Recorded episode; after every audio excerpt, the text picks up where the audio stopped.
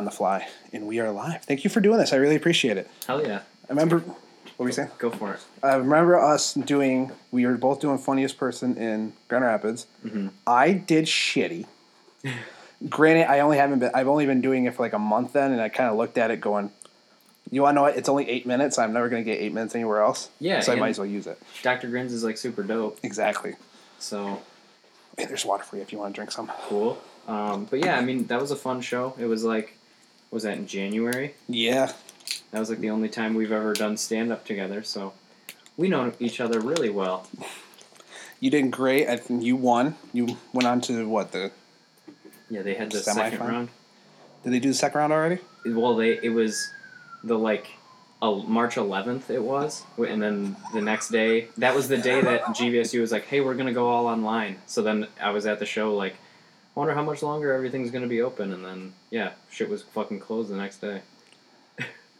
That was that's. Was it then what Dr. Grinsley opened up and I'm pretty sure some comedy clubs opened up for like a day in Michigan Uh-huh. or for like a weekend then everything got shut right down again. Yeah, I don't, I didn't, I don't imagine they would have done good, but I mean, they're trying to just open their doors and try to make some money, right? Exactly. And that's the one thing that sucks about this whole situation of coronavirus and everything else like that is that you know, you can't do it in, you know, it's like was it less than 10 people? Yeah, It's not I, I mean, I grant I haven't been doing stand up as long as you, but I'm pretty sure that 10 people in a room is not the greatest. Yeah, and I mean, a lot of the places that are opening up now, right, are pretty creative with like, hey, we can still kind of have this socially distanced environment. Like all the outdoor stuff has been cool, but I'm curious like how that's gonna, you know, into the winter, uh, like places are gonna have to move inside or just kind of close down. And, like, Carl's at River North, the one that he runs, he he's moving it back toward more inside, which is cool. But I don't know. Was it with that? Did you have to do like temperature checks? No, you know, it's just wear a mask. It was Oh. just kind of like the normal like bar protocol, and then you know take your mask off when you go up there. and they they had the uh, those condoms for the uh, microphone. those are fun. Oh fuck! How are the rooms there? At because you were telling me off the podcast, so Well, yeah, it was like all like outdoor and like River North. Um, that was cool because like it was more inside, but people outside you could still kind of hear it, and like people were paying attention, so they're fun. And like I'm glad to be doing it again because it was uh, like a few months without it, and like haven't been doing it that long, like maybe a year or a little over a year, and like I don't know, it was just like a fun routine to start getting into to like go to open mics at night and right. things closed, but it's fun. What's it? I had a, I had a set to do at Sunday Night Funnies, hmm March 29th. Okay. I was gonna use that. I was gonna be all right. I'm gonna start going to do open mics. I'm gonna start, you know, what's the word? Getting out there. Yeah, getting out there and like connecting with other comics and like actually starting to build like relationships and Oh, friendships. networking. Yeah, networking. Thank you. um, but it was like, oh, you know, I had this whole game plan, and then Corona's like, hold my beer. No, you're not. Literally, Corona's telling you to hold Yeah. It's uh, it's kind of weird though because, like, I kind of was in the similar boat because like March I was like, all right, I want to like line up more stuff and like kind of get out there more. And then you know, beginning of March, I was going to a lot of things and I, I had spring break and I went back to the east side and hit some mics around Detroit. And then, um, you know, fucking shit got canceled. Are the crowds different over in Detroit than they are over here? Uh, people say they are, but honestly, I don't think like I haven't noticed much of a difference. But I also have like a hard time like perceiving the crowd and like that kind of thing. And like I don't know, I don't know. I just try to go up there and tell my jokes, and then that's that. They laugh, they laugh, they don't, they don't. Yeah, and you know, it's kind of really easy to feel like shitty about it when it's not going good. so you just gotta. I feel like that's the biggest thing getting over. What was it? It's like comedy is the one thing that you have to do shitty at constantly to get better. Yeah, I feel like there's definitely times where I'm like, oh, I wrote this joke down. This is gonna go so well, and then I go and say it, and then it's like, whoa, I have such a bad perception of how good jokes or ba- bad jokes are. And then you go up there and you like, and then you see people who have some polished material and they're fucking doing way better than you, and you're like, why the fuck am I doing this? yeah, it's kind of like you're always kind of checking yourself. Oh yeah.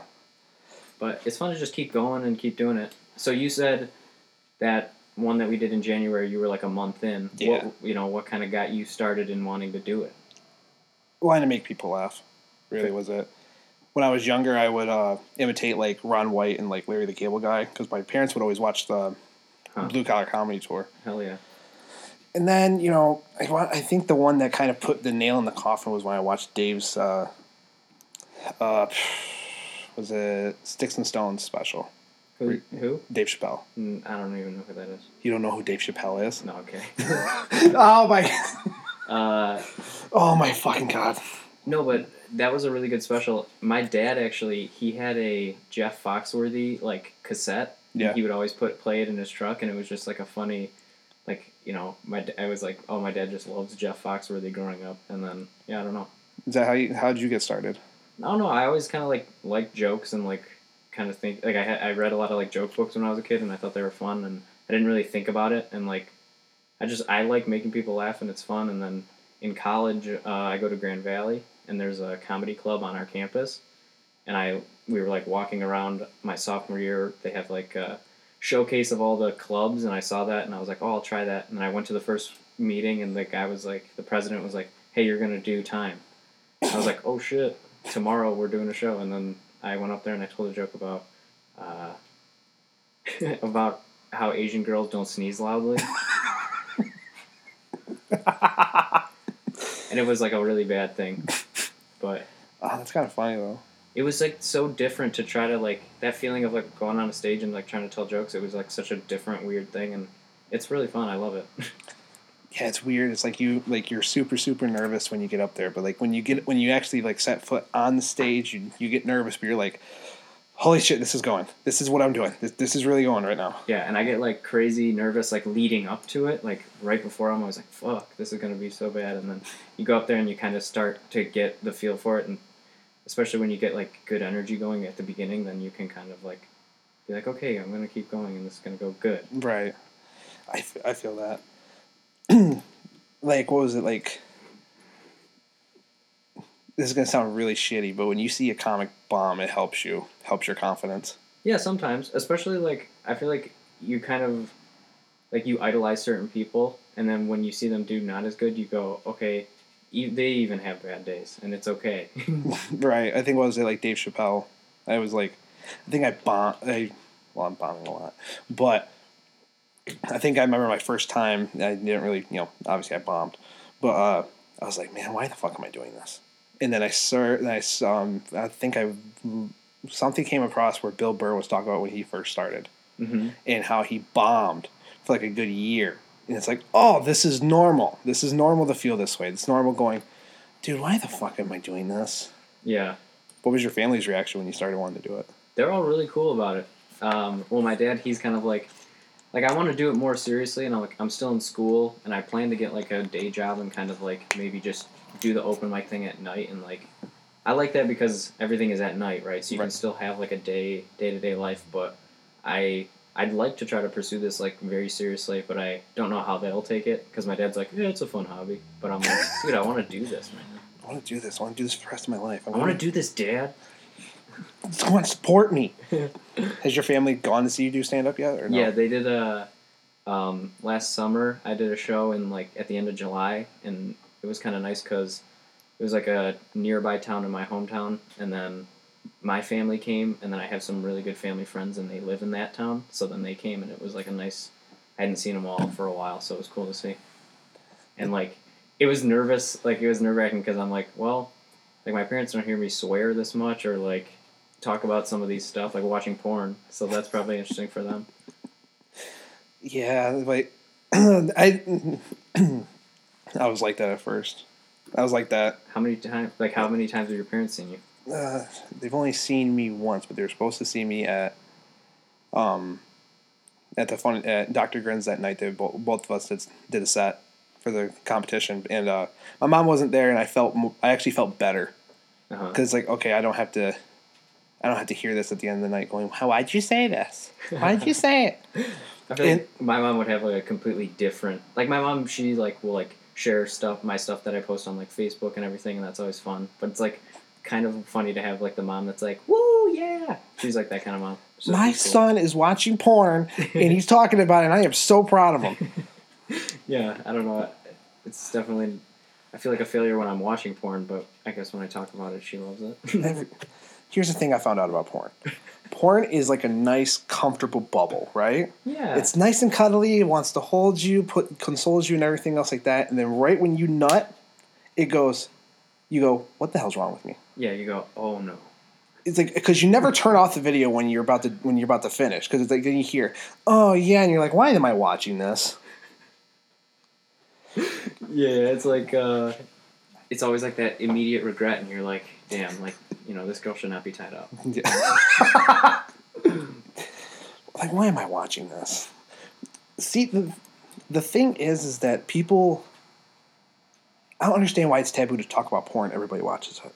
Well, I feel like as comedians, everyone has a joke about porn because everyone watches porn. So it's like, I don't know. It's people like like to say it's super taboo, but I feel like now it's normal. Right. Like, like, like was I followed like before everything. I was like, I don't know why I've always been um, enthused with the porn world. Like, what's the life like? What's Like of a porn star. yeah? Okay. And I've always wanted to ask one. Mm-hmm. But do you know how many times I've asked a porn star that I've watched to come on my show, even through like via and Skype? Really? Yeah. How many times? Zero. Why not? I don't know. They're like, well, was it? I remember. You're gonna find out a lot about me. Um, I remember I did. I like OnlyFans. Like this one porn star I watched. She had an OnlyFans account that was like free for 30 days or something. Uh huh. So I was like, oh, I'm just gonna watch it. And then she said, in the message said, send me messages. And I'm like, Okay. why don't you come on my podcast? well, I don't know. I, I don't I don't I don't pay I don't get paid to do like what was it? I don't pay for like I was like was it to give it more to give it more preference. I go hey you can come on the podcast. I'm not obviously we can't do it in, like face to face, so I'm down to do over like face like Zoom, Skype, Mhm. whatever. I'm going to be fairly professional, nothing perverted, nothing else like that. Making it clear that I'm legitly just want to ask you questions. Right. Well, I don't do those type of videos. What what kind of podcast or what kind of things? They just want to be in other more sexy things. Yeah, or you know, unless it's like the podcast is like huge, they can you know at least make some profit. Like, Oh yeah, they want Make- the money. yeah, like I mean, I've met porn stars. Like, like was I went to Exxxotica. If you haven't gone to Exxxotica, you need to go. Okay, where is it? It was like they did. They were supposed to have it. They do it generally like in Chicago, like New York, like Miami, places like that. Right. So I went. I drove down to Chicago with a couple buddies of mine because it's like, what else do you have better on a Saturday to do than watch porn?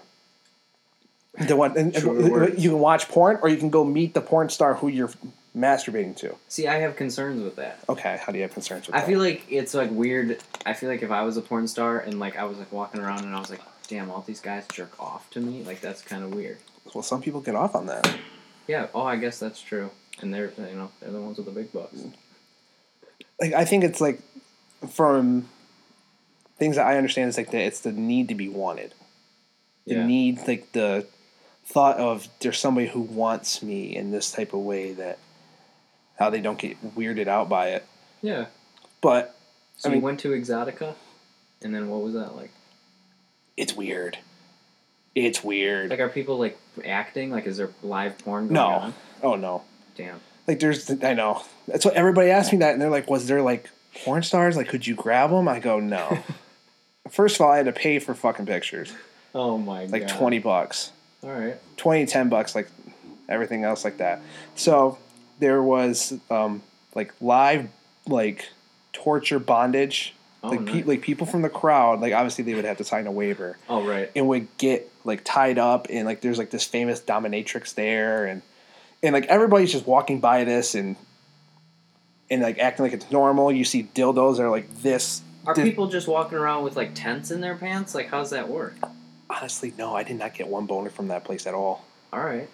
But so you-. But the weird thing was, I did see a white girl, a really fat white girl, um, had a leash on a skinny black guy.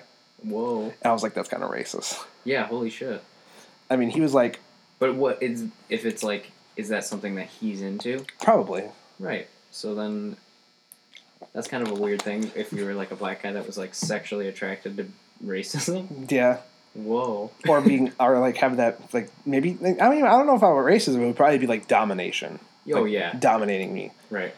And, uh, so yes, I mean, you see like dildos that are like this, like this wide, and like, Like industrial use. yeah, like looks like a tentacle. Oh. So I went up to the lady that sold it. I go, honestly, how many of these do you sell? She goes, we actually run out of them a lot. That's that's a lot. That's like that. It's like a fist for people that are watching on the film. It's like a fist, yeah. and then you wonder why you can't come. And it's probably like that kind of planned exclusivity thing. Like people are like, I gotta get there early so I can get the tentacle dildo. Yeah, exactly. Oh yeah, there was a line. In surprise, like surprisingly, like honestly, this, I shouldn't even said surprisingly. There were not that many attractive guys there, and I felt bad for some of them, some of the porn stars, because it's like, oh, this guy's touching me, uh, like probably just holding down, then throwing out because this guy's touching them. True, but like you know, that's that's how they make their money. These are your fans. Yeah. but still, I mean, you, um, granted, like when you start getting popular, I'm pretty sure you're gonna have fans that are gonna weird you out, but you're being like, "Yeah, you're my fan. Don't touch me." I don't know. You gotta love the people that love you, right? Yeah, but there's a line. Love the people that get off to you. I was always wondering that, like when, um, like with musicians, Uh huh. like knowing that you got somebody was listening to your song hmm while they were fucking. Yeah, that's How does be, that feel? That's gotta be kind of a cool feeling. Well, if like I feel like it depends on like the music. Like if you make it like it's gonna be like maybe like a sexy R and B kind Yeah, of song. like Drake, not Drake. You're gonna cry. Um, Yeah, like. R and B, Chris Brown. I don't know. Yeah, maybe like Marvin Gaye. Like Marvin Yeah, Gaye, yeah. dude. People have had sex to so much Marvin Gaye music, and um, you know, I'm sure uh, he's dead, but I'm sure he was like, "Fuck yeah, people are fucking to my music." People probably fucked a Prince.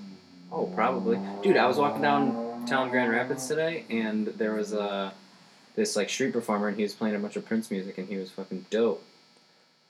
See, what was it? Uh, I never got into Prince. Even when he died, I never got into him. I'm like, I really haven't listened to a lot of his music. Um, I'm.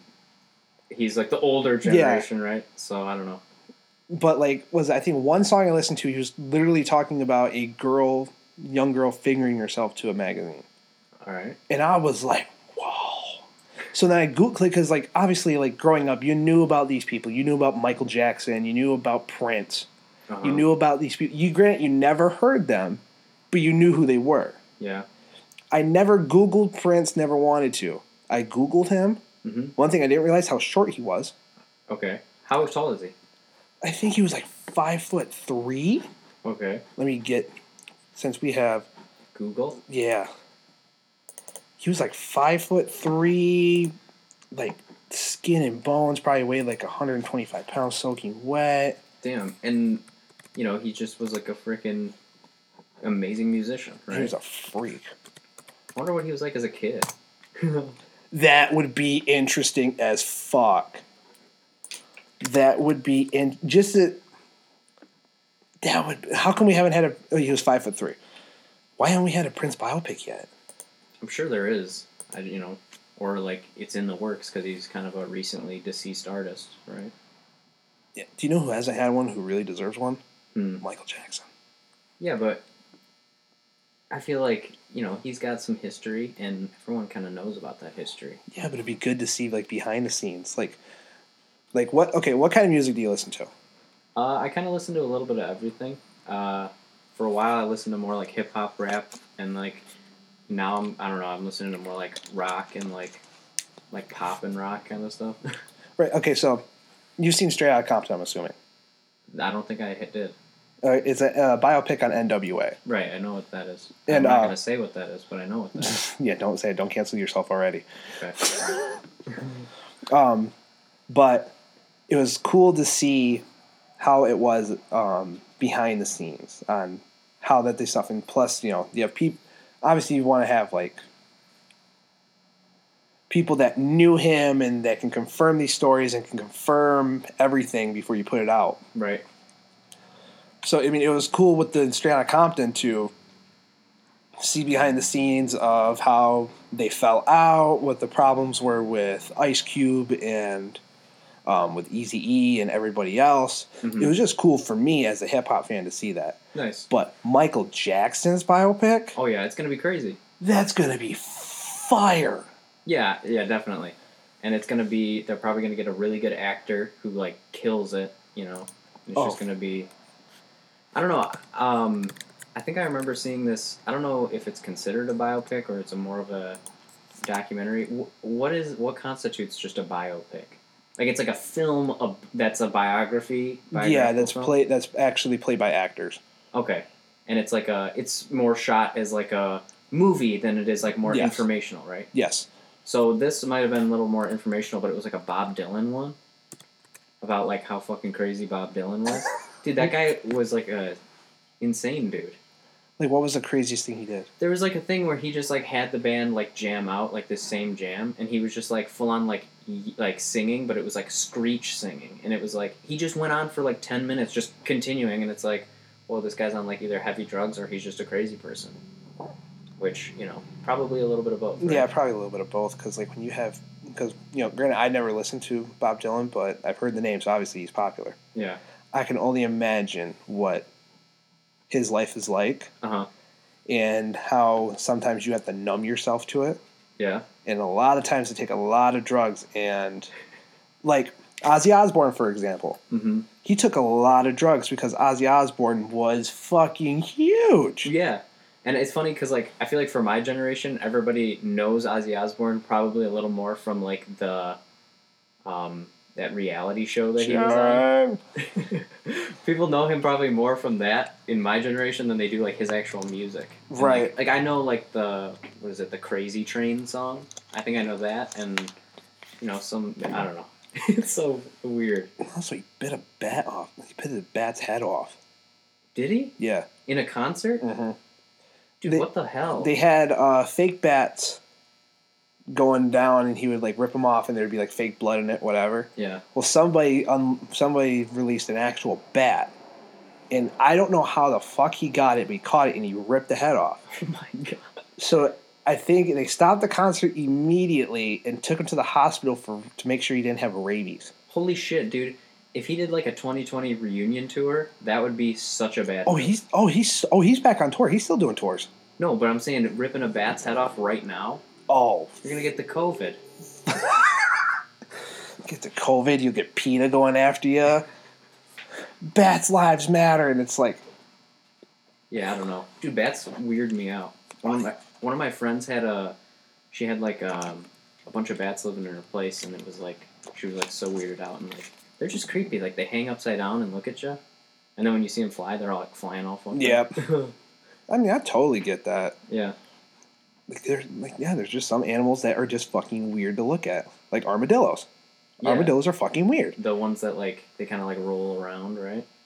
And they, they yeah they go into those balls and they got that like shell. Have Yeah. you ever touched an armadillo? No, Have you ever wanted to? no. I actually got one right here. No, Have you ever actually touched one? I don't think I have. I think that was I've I've held was I went to Busch Gardens when I was younger and I held an actual head of uh, alligator, like a like a baby alligator. oh nice. Like I mean, they would obviously they tape the mouth up so it wouldn't you know bite people. Dude, they probably are so pissed when they do that. Oh fuck yeah, They're like, get this fucking shit off of me so I can bite this guy that's holding me. I don't want to be here at all. exactly. And plus, those things are fucking vicious. I follow a page on Instagram called Nature is Metal. okay. Bro, It's just a bunch of badass nature stuff. oh fuck yeah, I'll show you it. It's fucking it's like I saw a donkey fucking rip a like what was it? Rip some animal's face off. A donkey? Yeah, Holy crap. like I'll actually show you. Like with his teeth? Mhm. I'll show you the video. I saved it because it was so fucking crazy. Okay. Let's So see. they, the donkey, watch that. oh my god. Yeah, What do you think that other animal is? I think it might be like a pig. I didn't think those donkeys were that vicious. Yeah, you know, I feel like you don't like see donkeys in the wild. Like, well, like you know, at farms and stuff. But it's always like, oh, look at the horses, the pigs, and then the donkeys kind of left out. So maybe he's even like feeling like he's like, I probably don't get enough attention on the farm. You know, that maybe this will. I got to display my badassery on this animal, I guess. like, I like how the caption is, "Donkey don't play that." Donkey don't play that shit. That's kind of an interesting uh, page. What else do they got on there? Oh, they have other shit. Was I think was I when you said a donkey, it reminded me that I think a don the, a the reason why you only see donkeys on like farms is Mhm. because you actually have to mate. Like I think it's like a horse and a steer or something like that. It's like you you A horse and a cow? yeah not a horse not a horse and a cow. Let's see, I got Dude, that would be the craziest sex of all time. like here's like a lemur with a fucking scorpion's mouth in its mouth. nice. Oh my gosh. Why did it bite? Why do you think it bit like the stinger first? Maybe that like adds Probably- flavor. Probably got maybe they're probably potent to the, to that. Uh, Yeah, he's like, I like it spicy, so I ate the stinger first. like, there's like a Oh whoa, dude, they were like badass pictures too. Like, oh yeah, like you see, like this one's kind of fucked up. oh god, that's gross. Poor monkey. His arm is falling off. Then here, like they have like here's a badass one of a bald eagle. Eagles are so like, it's such a majestic bird. I've only seen a bald eagle in the wild like once. Really? Yeah, they're endangered, right? Yeah. Oh, plus they're the nations. I know. I was hunting for them actually. Was it like? I think it was not bald eagles, but eagles recently have been like crashing into people's cars. Damn, that would feel. I would feel so like. Imagine crashing into like a bald eagle when you're driving like a foreign car. That's got to be wrong, right? Or like a Jeep Cherokee. like no, if you're gonna do that, you have to go with like American muscle car, strictly like Yeah. '69 Camaro. you're Sure. allowed to kill the eagle if it's like a '69 Camaro or like a old Mustang. Do you know how many people would want to do that just be- so they can legally hunt the bird and try the meat at least once? dude or even to have like imagine if you are into like the taxidermy and stuff like imagine having a bald eagle in your house like a stuffed bald eagle and it's like kind of got that that Oh my god! that would look crazy Oh fuck, that would look intimidating. That would look dope as fuck, but that would look intimidating. do you know like the history of the the bird the national bird or anything No, all all i know like i don't know how they settled on the eagle maybe it's probably because like native to here or something yeah, but I know like Ben Franklin wanted it to be the turkey. Like he was like very strong for like the turkey should be the national bird, and everyone was like, dude, no, the bald eagle's so much more badass. See. Let But turkey's delicious, so exactly. So it depends on how it's cooked. I don't know about you, but I hate fucking dry. yeah. Dry But do you, like on Thanksgiving, do you like cook it right? I generally like to put gravy on it. Fair. I don't know. I just love Thanksgiving. Like that's what I'm looking forward to so much coming up. Why is that? Just because you can see all your family? or- Yeah, it's nice to see all the family, and it's like nice to just also eat a big fucking meal, and then it's like okay to just like chill out and basically fall, take a nap, go to bed at like six p.m. that day. and then wake up and go to Black Friday. Oh yeah, I don't, I don't not really ever do that. Do you go shopping? I did it once. What do you think? It wasn't as bad as I thought it was. Okay. It just was. I think I bought like an Xbox. Did you wait in like a long line and like were people like camping out? No, the only long lines were like at the um, at the cash registers. It just scares me because like, you know, Black Friday, like you go out and you're like, we gotta go fight someone for this deal. like it's not that serious. but- Right. then again like you know but then also like you got the people that are like willing to camp out for three days just so they can get a good bargain and it's like Those people right. don't have friends, fair or their friends you know or they have shitty friends. their whole all their whole crews there Because I'm pretty sure if I told my friends, "Hey, I'm gonna go out and camp," why the fuck are you gonna do that? Why At the best buy at Best Buy? Why the who the fuck's at Best Buy? Go on fucking Amazon and buy it. yeah go camp at the amazon and get your shit from amazon Exactly. Fucking idiots, man. But there's some but there's some people who want to do it because they like to get the Instagram picture. They like to know that they're going to get to this product first. Yeah, but uh, I mean, I don't know. I, it's not like a attractive thing or like a cool thing to be like, you know, here I am out camping in front of a Best Buy. Well, that's because you have a better self esteem than most people. Fair. I don't know. The thing, like, there's like you know those type of people that are really, really, you know, they they do everything for. They have the Facebook every meal. They have the Instagram every meal that they do. They have the Instagram them every time they're at the gym, everything else like that, just so they can get attention. True. Yeah. Well, some of that is weird because like I try not to be on social media all that much. Like I, you know, I definitely find myself times where I'm like I'm just scrolling through it and I'm like, wow, I've been on social media all day. But like I just feel like I go through my life and I'm like, I don't know if I have anything that's worthy to share with people. Like I try to just share like cool stuff, or if I have a joke, I'll post a joke on Facebook or something. But I don't know if I come across a cool picture, especially because like it's like a weird exposure thing. Because it's like if I was if I'm friends with you on Facebook and I follow you on Twitter and Instagram and Snapchat and you know all these things, then we eventually like if you're posting a lot on Facebook, if you're doubling that onto Instagram, like maybe the same rate, right? Right. I'm seeing like double the posts. Like that that's always a weird thing when you see like a bunch of people and they post one thing across a entire all their social media platform and it's like, well, I'm seeing this a bunch and maybe it's annoying to me, but then you kind of have to realize and be like, yeah, they're just trying to get it out on that platform. Right. Because was I think that a lot more people have more of a following like on Instagram and Twitter than they do like Facebook. Right. So I mean, I get there's certain like if you're promoting something, I can completely understand that because you're you're trying to get all this out so you can you know potentially make money on it, everything else like that. But when you're a thought that has an OnlyFans account and you post the same picture on every single media, no. Right. Well, you don't have to call me a thought because I have an OnlyFans. How much do you charge?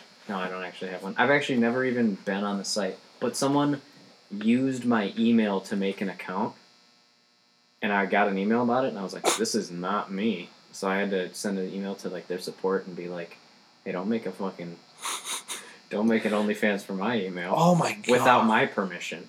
You know, I want that money. It was like their name was like Jasmine something, and I don't know. Like it didn't really get very far because I stopped it probably like two hours into after it was created. But yeah. Regardless. My thinking is also it might have been a like a typo, Probably.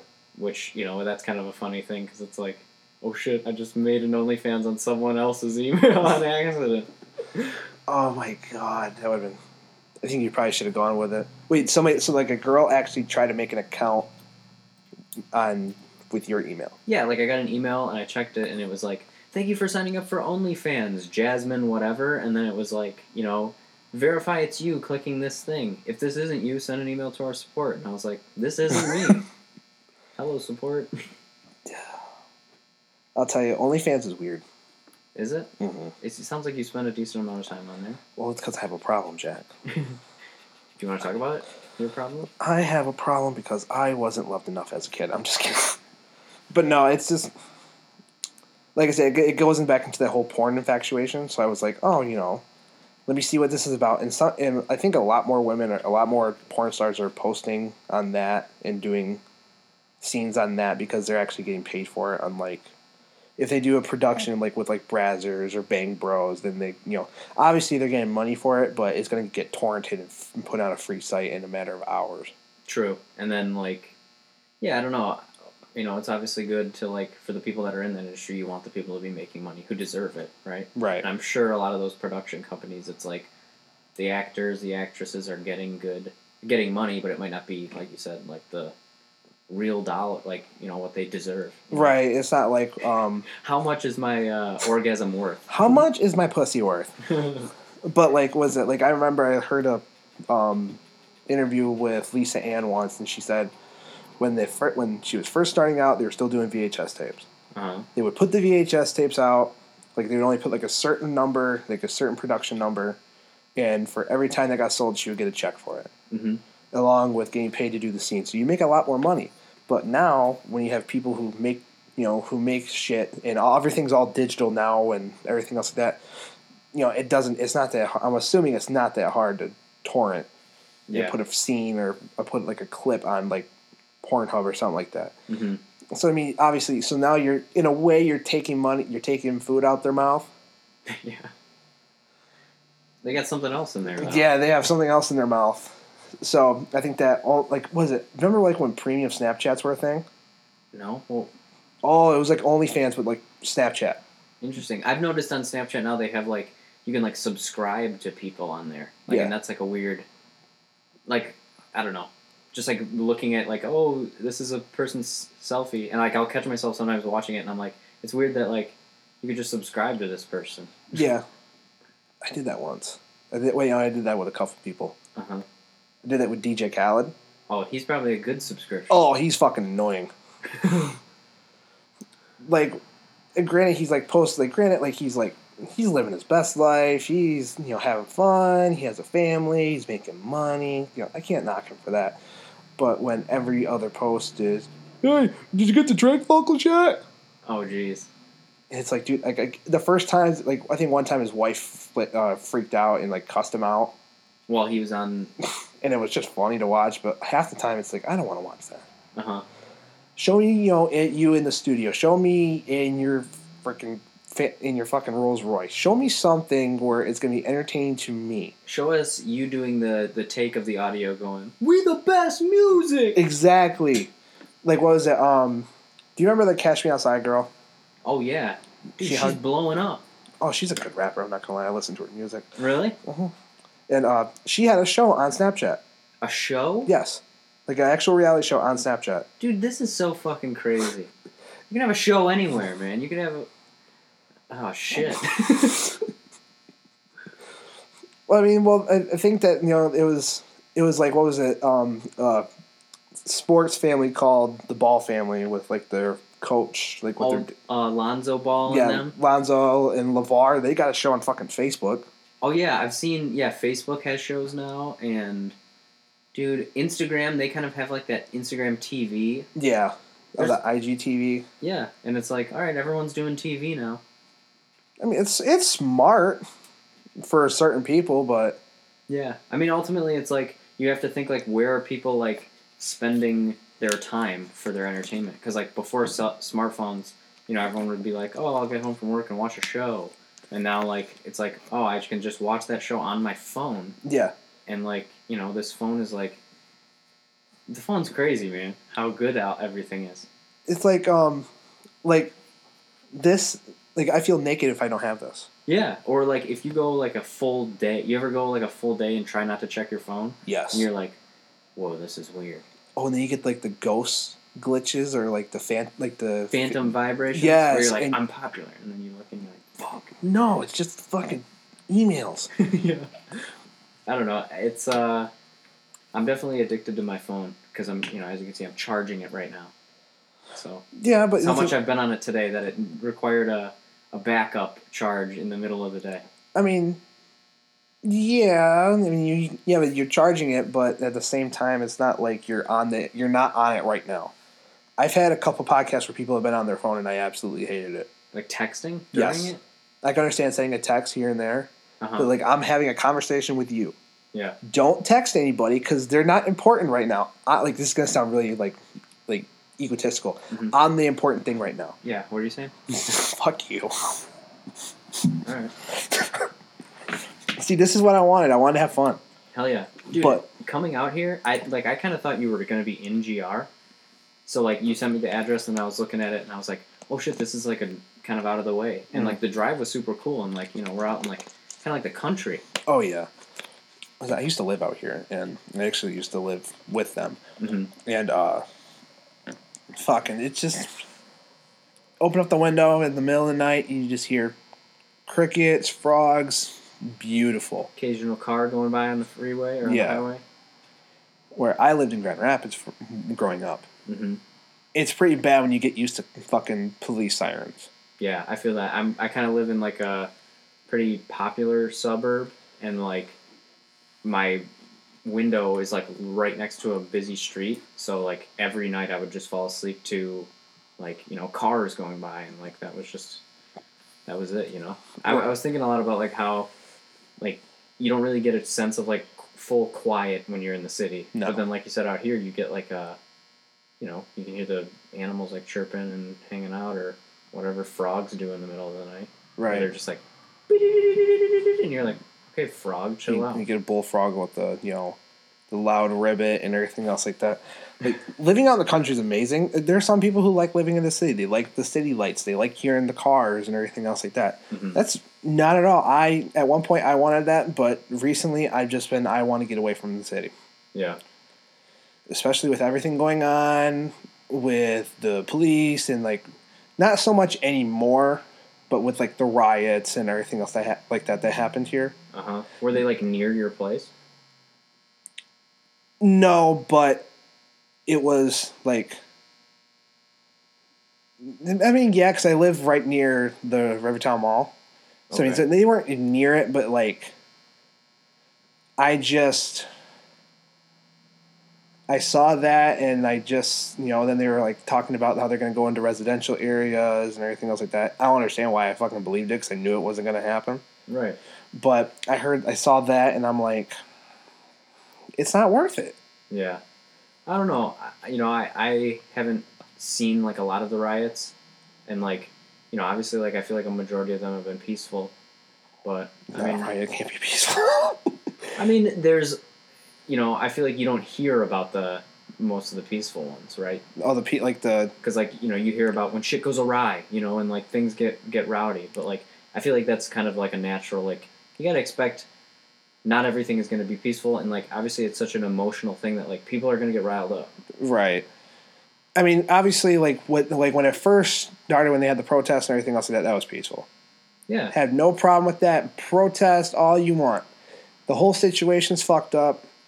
I personally, you know, I personally vote left on a lot of things, Mm-hmm. and I'm kind of a liberal snowflake, whatever you want to call me. right. And like when I saw a lot of these things with like with Black Lives Matter and everything else like that, I'm fully behind it. Yeah, But rioting is not the way to do it. fair. You're not you're you know destroying your own community to get change is not the way to go. Half the people that had their buildings destroyed and their company and you know their businesses destroyed,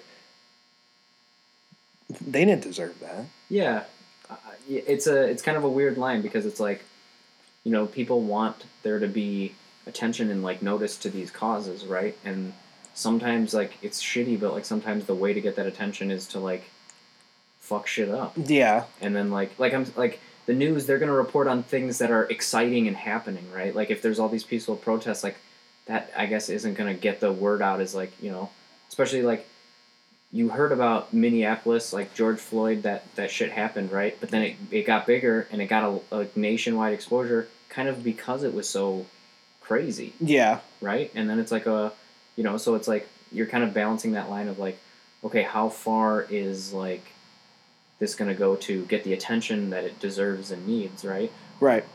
and like I think social media is also like a huge part of that because like a lot of people are sharing a lot of things now that they weren't before, and that's a great way to like get um, get information out there. the exposure to it. Yeah, I guess I I'm glad that you said that because I never thought of it like that.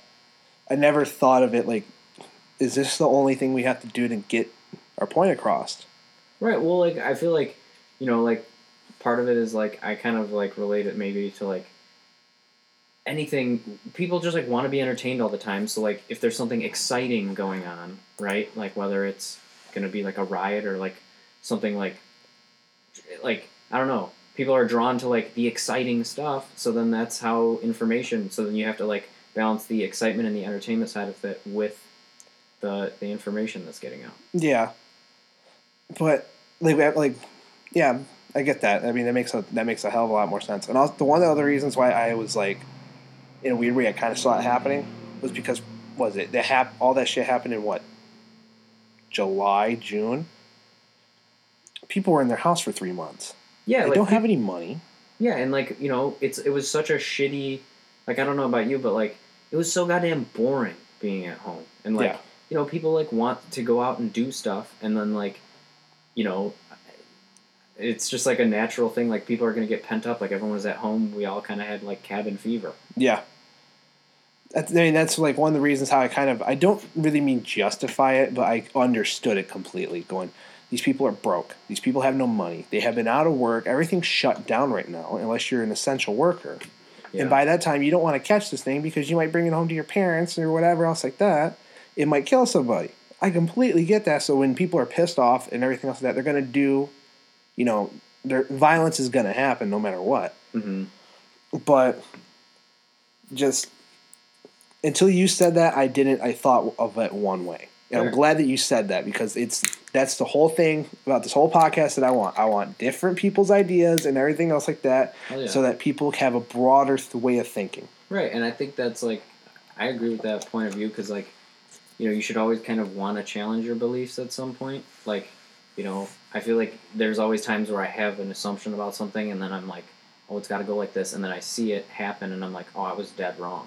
Like, things like, and it's kind of like, you gotta maybe get rid of your ego a little bit and be able to say, okay, I was wrong.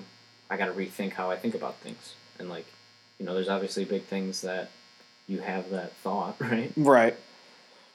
I, th- I, I think that's one of the issues with this country is that there's no. I don't want to get this political at all, but Well, it is.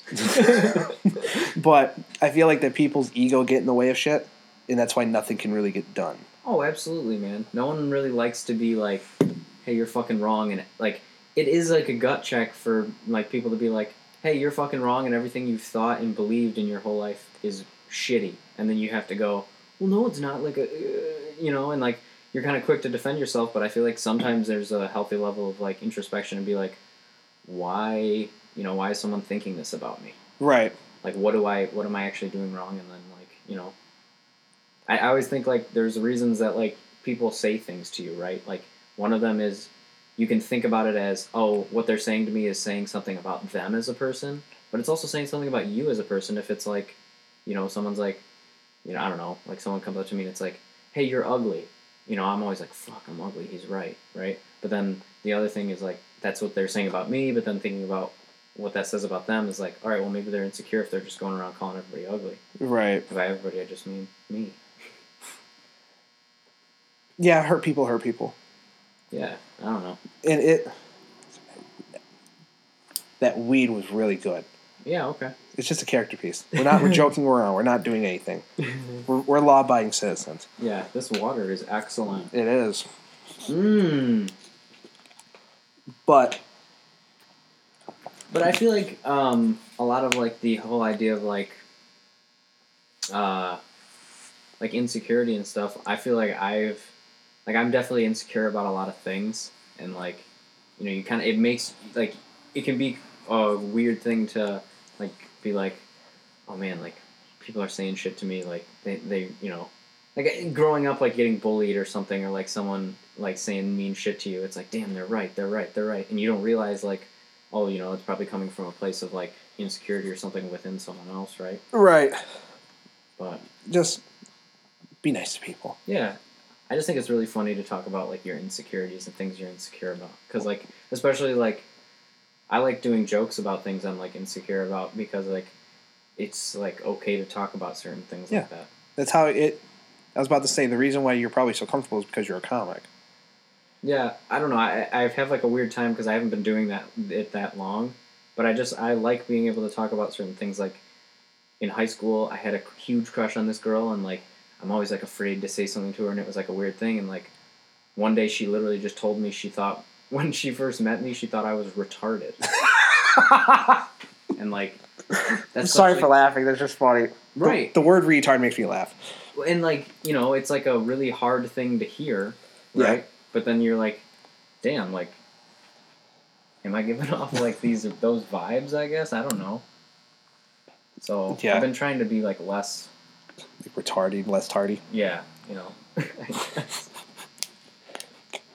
It's just I.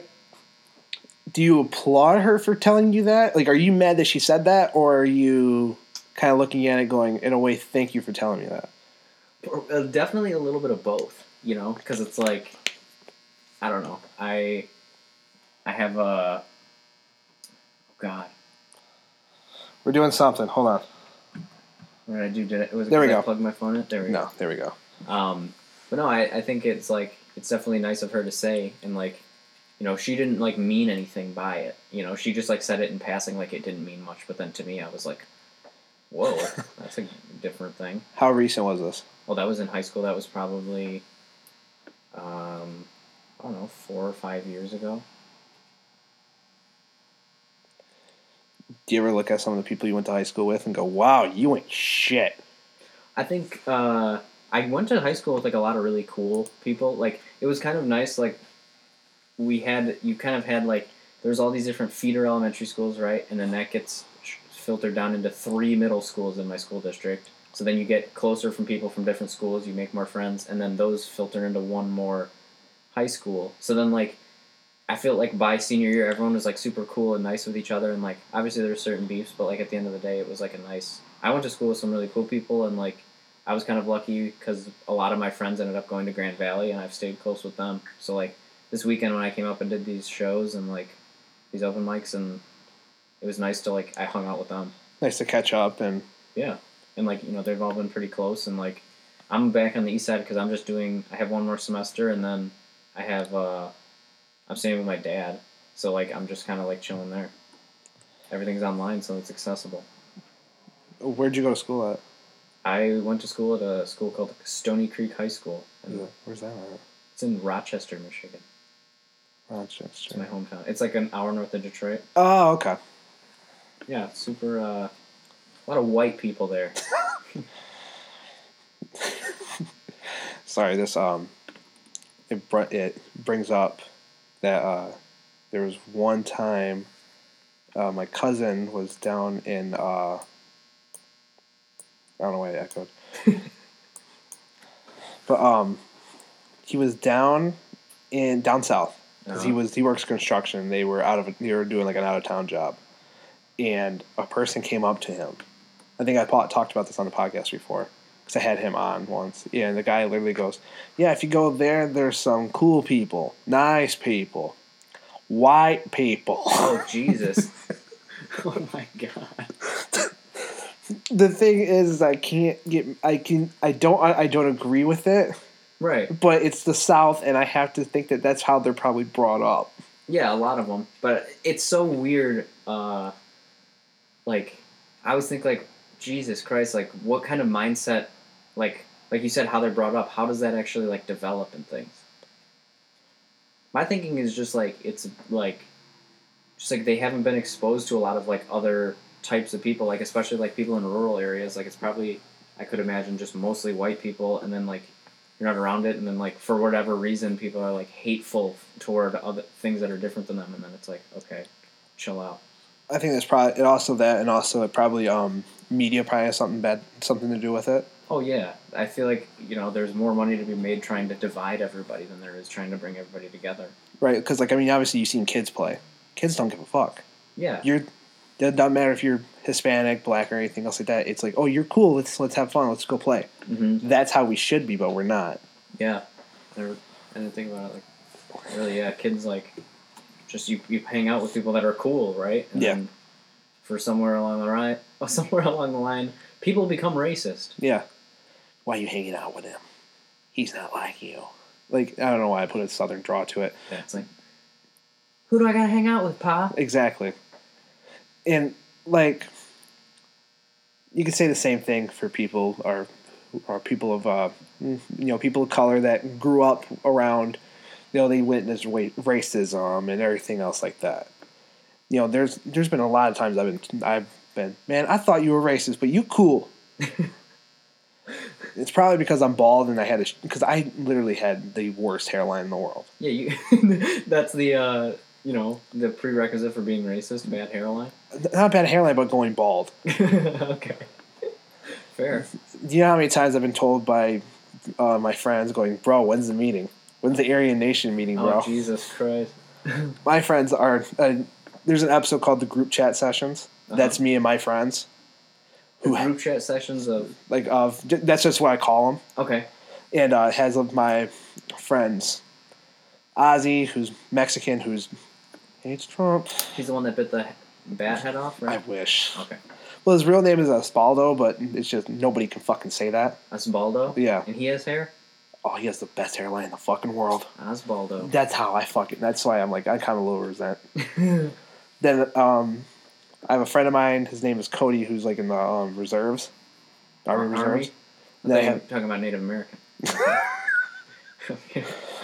then I had a another friend of mine.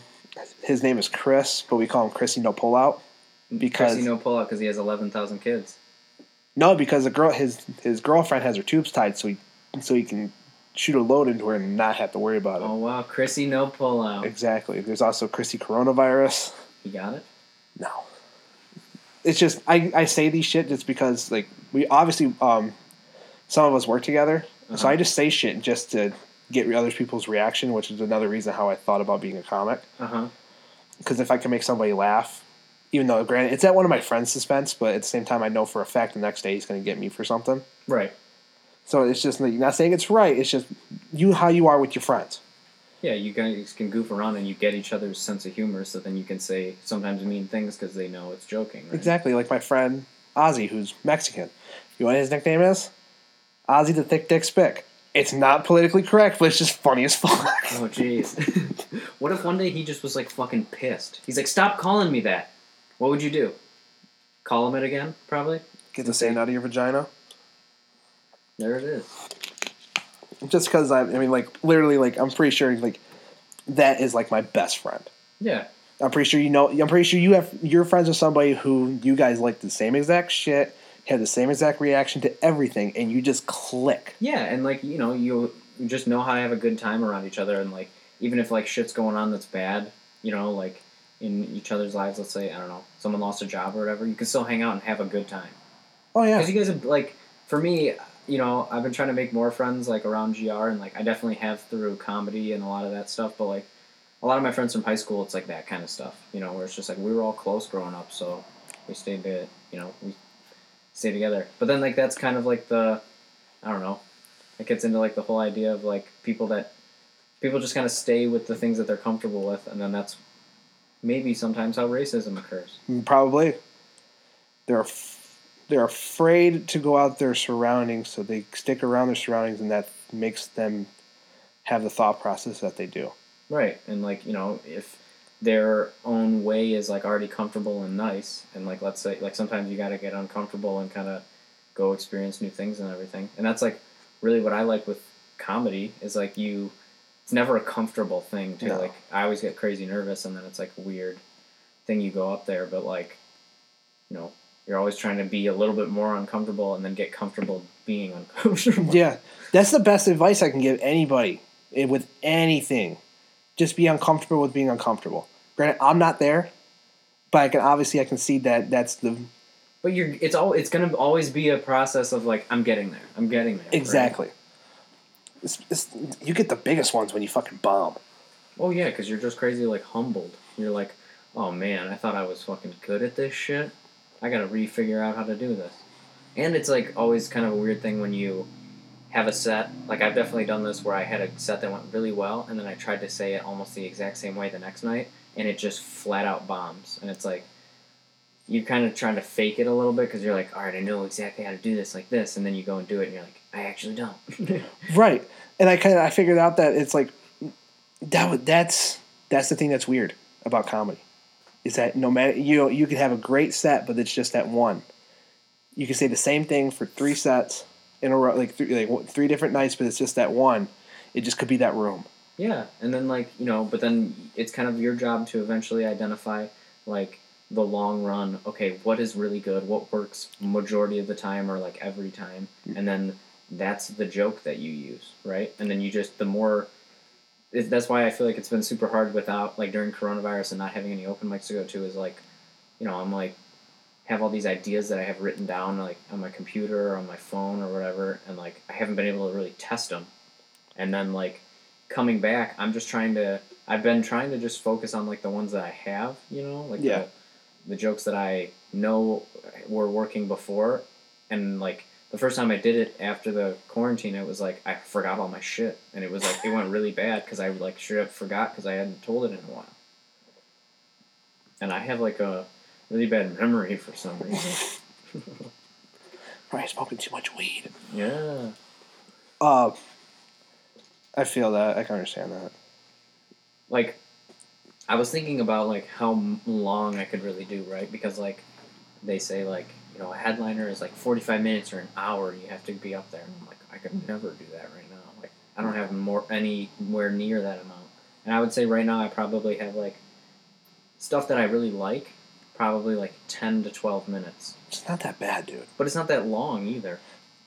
Like I want like I want to get better and like that's what's the fun part is like trying to then like craft certain like I really like trying to like figure out how jokes will work together. right? Yeah. Make sure that you can kind of intertwine them at the same time. Yeah, and like have like a maybe a more unique overarching story that weaves it all together. Oh fuck, that would be amazing. I love comics that fucking do that shit. Like I yeah, I just try to think like I have all these jokes. What is like a setting or a place that maybe will, um, you know, get this shit like connected. That's really hard though. It is hard, but it it's gives, fun. it gives me anxiety just thinking about trying to trying to put all that out, all those hours into shit. Something that you you know, the bigger picture, Yeah, but but putting different things in the picture while you're making the bigger picture. Right. Well, like ultimately, like I feel like with storytelling and like you're you kind of control what people know about the scenario, right? So then you can play around with like what people are allowed to know in the story and then what people aren't, and then like you know there's humor in that. Well, there's way to you know There's a way to say it without putting somebody else's business in there. right and like I always like you know I f- I hear a lot of other comics talk about like less is more. Like you want to have less words in it. So like you know there's so many times where I go up there and I'm like wow I'm over explaining the shit out of this and no one cares. And then like you're like fuck I gotta tighten this up. And then really like sometimes the best thing is to just like say as little about it as they can because then you're letting them kind of like fill a certain expectation right? Mhm. I don't know Sorry. um, How would you say like how do you write a joke? Like what is your what I would you get a say your process? I get a thought. okay. And what do you do with that thought? I, th- well, I think about it. Oh whoa. It's a shocker. Well, the thing is, I look at it and I go, okay, how can I make this funny? Okay. Is it always does it always start somewhere funny for you? Like do you always have like a hmm this is interesting or quirky or Yeah, I think of a line, but I'd be like, okay, how can I set it up? Mhm. Because the one thing, no, there's nothing that there's nothing wrong with it. I just don't want to be like a one-liner comedy, like a lo- uh, yeah, a one-liner comedian. I think that's I love one liners. Really? One liners are so fucking funny, dude. The fact that you can get like a room full of people to laugh by saying only like ten words or something, that is crazy to me. I know, but if you need to do an hour, you have to have A lot of one liners. Right? exactly. But I think you know you don't maybe not you don't have to rely all on the one liner because the one liners definitely get old, right? Like you can only listen to so many one liners in a row before you're like, is there any more liners? Yeah. It- I don't know. I just like. I feel like that would be a lot more work, and plus, you know, you can kind of tell a story. You can kind of stretch out a story a little bit. Mm-hmm. But like you said, not over explain it, but you can you know stretch something out, put a couple you know, put a f- couple funny things in there just to get you know to get the crowd warmed up to the the punchline. Yep. Like I had a joke that I used to date a girl who had a child, right? Every person, every girl that I've ever dated that's ever had a child, the child loves me, Okay. except for this little fuck. okay, he literally would be a huge cock block. Every time I would come over, he would purposely, um, purposely interrupt us while I was trying to get with his mom. Uh huh. So how old was he? Four, five, So like every time he would, he'd look at you and be like, like "Sorry, bro." we would exactly. He would give me that fucking little dirty smirk. I would begin with her, and you know, everything. Fully he, naked, he walks in. He's like, "What the?" I never got. I would no. Thank God. That'd be. I don't want to traumatize a kid like that. Just And- lock the door. How many times? Do you know how many times I've tried that? Have you ever been with a single mom? No. That door does not get locked All right. because I need to make sure I can get to him. Which I completely get, but at the same time, it's like I'm just trying to fuck. Damn. And um, so he would get to the point where every time he would cock block me, every time, every time, unless he was over at his dad's house, he Mhm. would cock block me every time. So I would start eating his fruit snacks, and I would throw them in his room. like throw the empty wrappers and everything in his room under his pillow. Dude, you were like, And so that when his mom would find it, he would get that she would get pissed and yell at him. dude, what the hell? This is so manipulative. This poor kid. I'm a piece of shit. But she, um, me and her eventually stopped messing around with each other, and I'm Probably because of the fruit snacks. No, she actually never found out about that. Honestly, probably found out about it afterwards. Dude, she the kid definitely said something. But she, she was like, yeah, yeah. She, she, well, the kid, she knew the kid didn't like me, so she was like thinking he was just making shit up. Why do you think the kid didn't like you? Because you weren't his real dad or something? Probably. Fair. I come from a like m- my parents are divorced and they don't. My dad doesn't like my mom, so that's like a funny. like my stepdad's a super cool guy, but like you know they they don't get al- my parents don't get along, so it's kind of a funny scenario. I feel that, brother. I feel that. I grew up with the same situation. Not the. It isn't like that now, but I grew up with like the parents not getting along, and Dude, it's funny as it's like, it's obviously like a shitty situation that you know they have like their personal business behind or whatever. But to me, it's like such a weird situation because it's like, at one point you guys were having sex, and now you guys hate each other. at one point you were married yeah, and loved each other. but you know how that goes. Was it? It was like, was it because my dad wasn't faithful at all? I'm open about this at all. Oh, you know, I'm an open book. Ask me anything you want. I'll tell you the truth. Mhm. My dad, How big is your wiener, by the way? I'm like a good two hands. Okay. Not big, but I can make I can make some damn. No, I'm thick. Like a number two pencil, maybe. Maybe. Oh yeah, okay. This is gonna sound really weird, but is there any like is there like a number three and number four pencil? I think there is, but no one, you know, no one really gives them the credit that they maybe deserve. Because I've, I've always been curious. We could probably look it up and like see why is it that the number two pencil, right? Because you'd think that the the nu- number one pencil would be better, right? Right. But it's like maybe it was like the first edition was like faulty, and then they were like, all right, the remake, the sequel, pencil number two. Exactly. It's like this one didn't work. Two pencil is the first thing that comes to mind, but what does the two number? Okay, what is the number two pencil? I actually have a like growing up. I have a preference for those Ticonderoga pencils. Did you ever use those? They were like the really yellow ones, and they always had a good eraser. Yes. So like, I fucking loved those pencils because like you know you use different pencils growing up, and then you just kind of get one that you like. So one year for Christmas, I asked for a thing of number two pencils. Really? Yeah, dude. I bet your parents love that. Yeah, dude. It was so hard to get them all up my butt.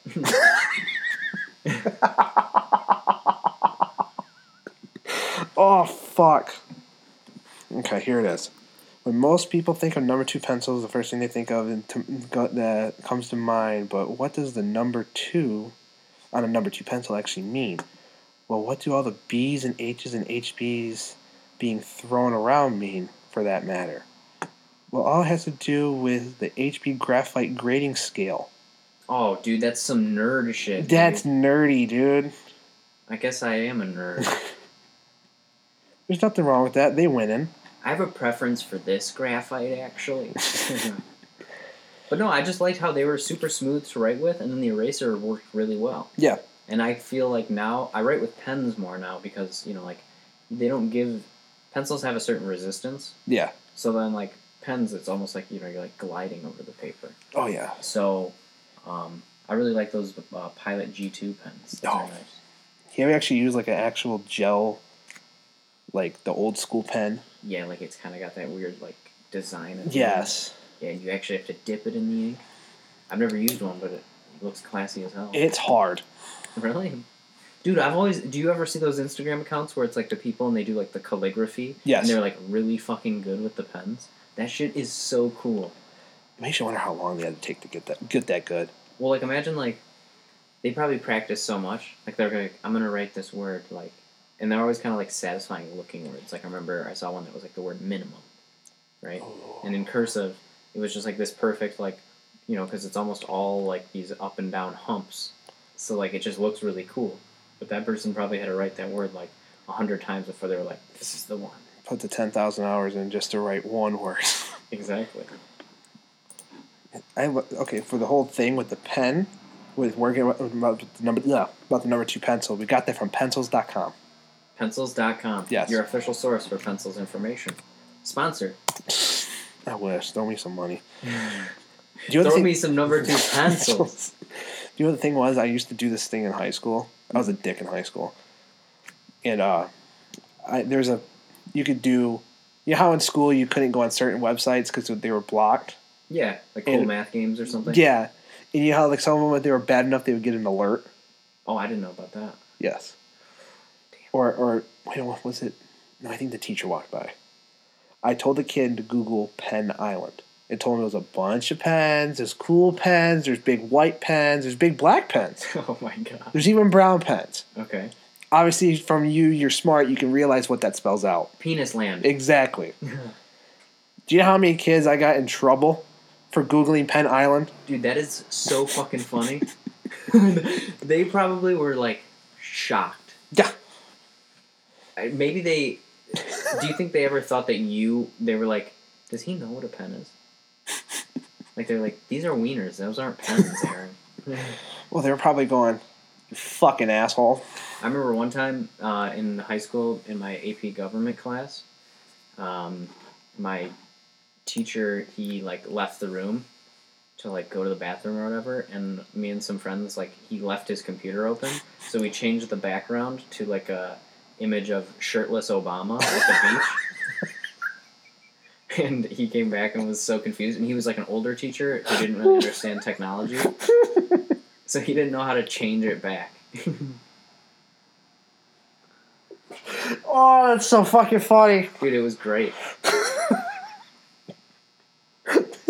He probably, how the fuck do I get? He probably felt like a huge. Well, and the funny thing is, like, I think like the administration monitors like your the teachers browsing, probably right. Like, do you ever think about like, do you think how many teachers do you think like watch porn on the work the school laptop or like watch like pull something bad up? I don't know, On purpose or not on purpose? dude. Like, you know, they got a a lot of the teachers in my high school they would have like one free hour, right, where they would just like they would teach five hours, but then one of their hours was just like them for catching up or whatever. Well, generally, most of the time it's for catching up. I hope to not. I hope to God they're not watching porn while. Dude, it- if they're all caught up on their grading and everything, get to work.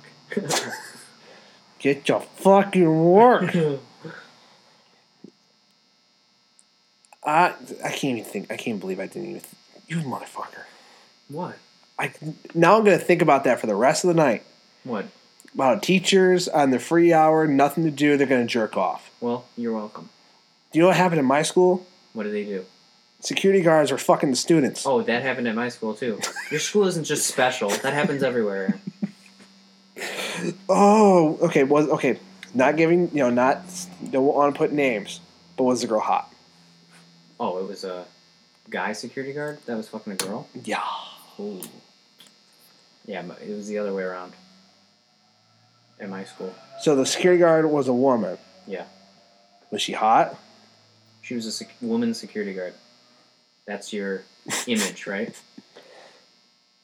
No, Of- she wasn't. I'm think I have a really good. I have a certain mind that's probably really, really not progressive. I'm a really fucked up person, and you're gonna figure that. I'm pretty sure you figured that out already. I'm thinking short hair. okay. Short hair probably has highlights, right? Yeah, maybe. Easily has both her ears pierced. Okay. Very, very masculine. Yeah, yeah, more um, of a stockier build girl, right? Well, woman, I would say, because she was older. But I guess you know some kid got to work on this Dude. security guard. But like the high school security guards were always so weird. Because like some of them, I was like, if there was a real emergency, this person wouldn't like. I would not trust this person at all. You know, like it's so it's Yeah. Same with like the mall security guards. Some of them like Oh, rent a cops. it's like yeah, it's like a kid my age, and like he's like barely filling out the large uniform they gave him, Yeah. and he's like Fucking gonna save us if there's a, a shooter or something. walking around like a badass, but you know for a fact that you ain't gonna do shit, dude. I mean, I've never really been like I, I wouldn't say I'd ever been threatened by like a security guard. It's always just like, oh, there's a security guard, whatever, you know. But like, I don't know. Like, what are they gonna do in like a serious emergency situation? Follow protocol. And you know, what is that? Just tell everybody to, that there's someone, and then run the. Prob- probably. Like none of them, they don't carry, right? No. They can't carry. I would hope that a mall security guard doesn't carry a gun. yeah. Could you imagine them shooting like a shoplifter? Oh my god. Jesus. Think about like just like stop right there. Jesus, man. Over like an iPod.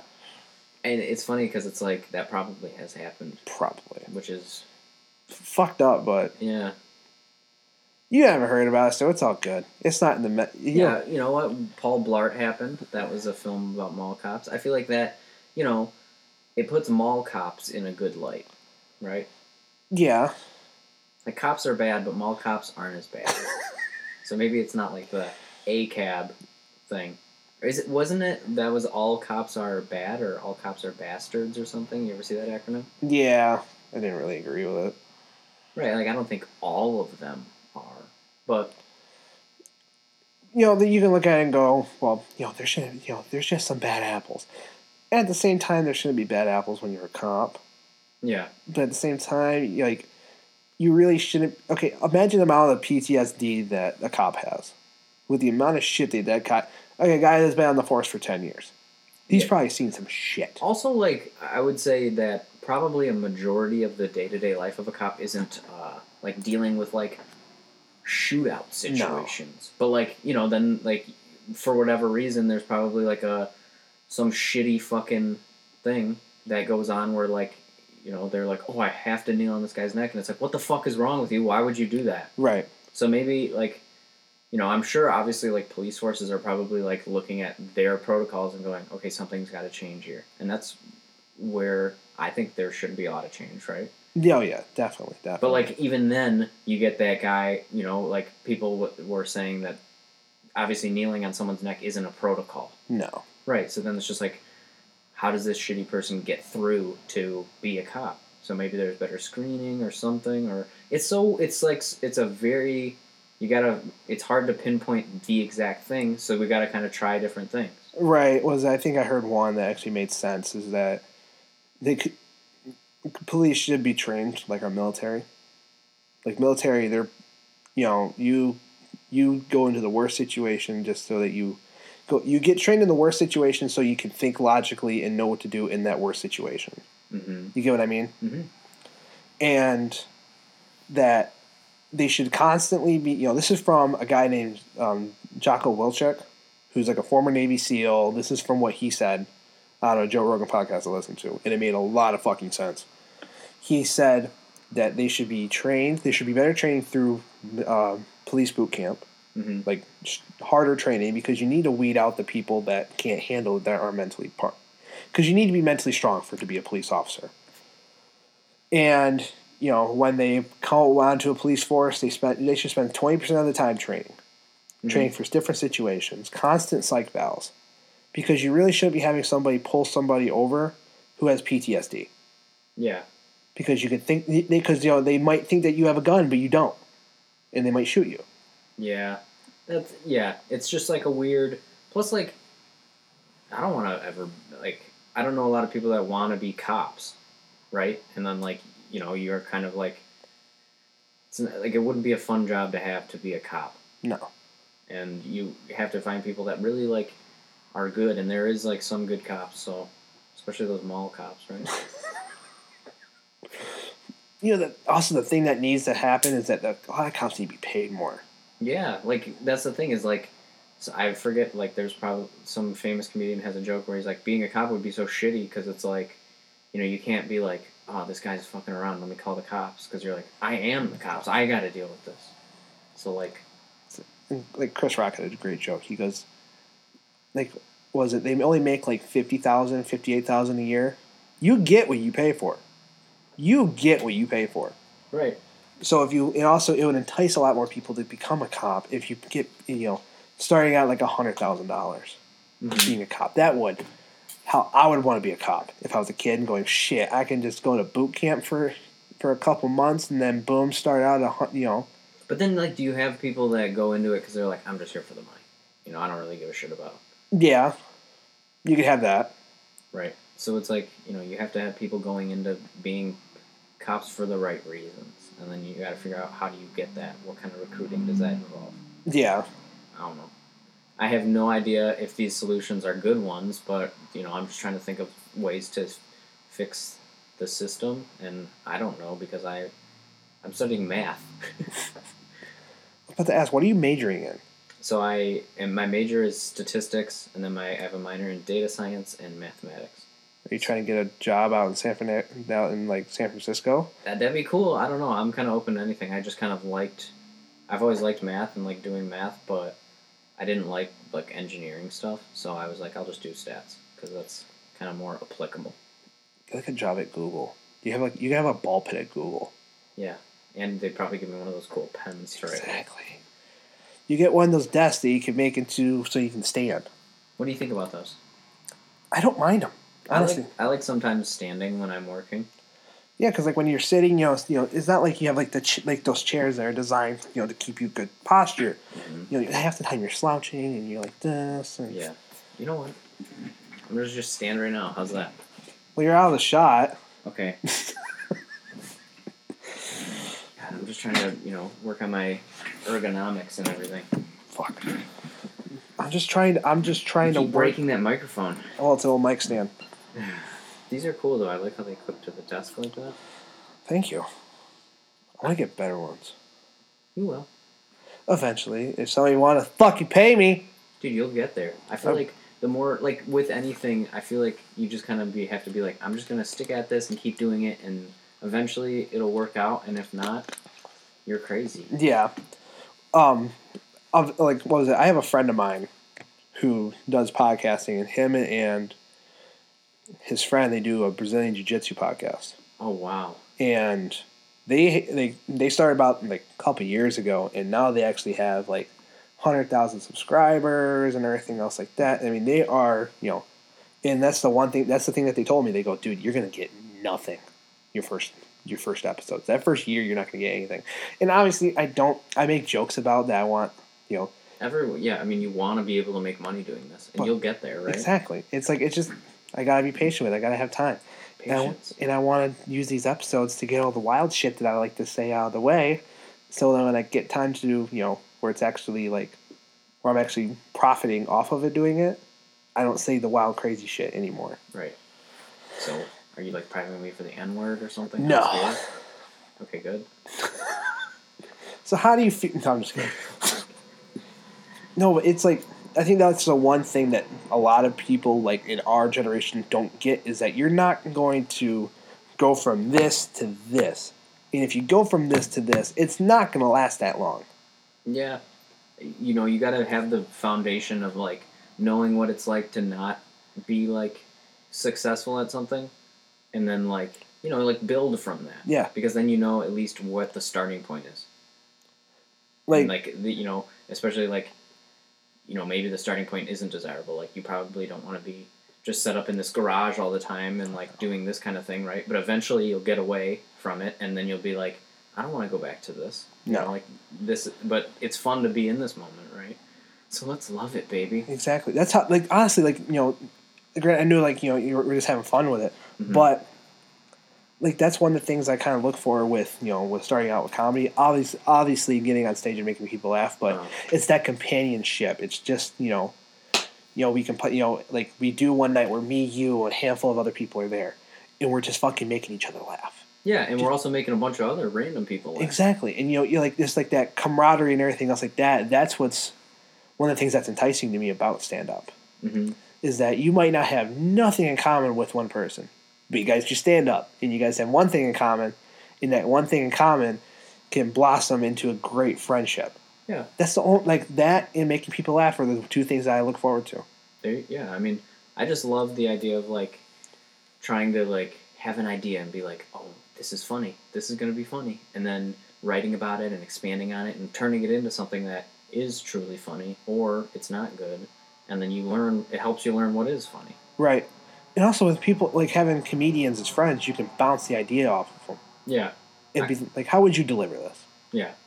or like what do you think about this? Is this like a funny situation or something like that? And then you get, you know, you get a good. That's where I like posting on Facebook because like I'm friends with a lot of comedians on Facebook, and I primarily use Facebook for like comedy stuff, like whether it's like messaging a page and being like, "Can I get this? Can I get this?" So it's nice to like post a joke on Facebook because then you get some of the feedback from the comedians, and then you go, "Okay, maybe this is something," and you go up and tell it, and ninety percent of the time it doesn't work, and then ten percent of the time you get something, and then you go, "Okay, I got something here." But like, I feel like for every good joke, there's like way more bad. Oh jokes. hell yeah! It's just like also like you know you just have to learn you have to cut the fat off. Like with meat, you have to cut that fat off. You have to cut it so where it's nice and perfect.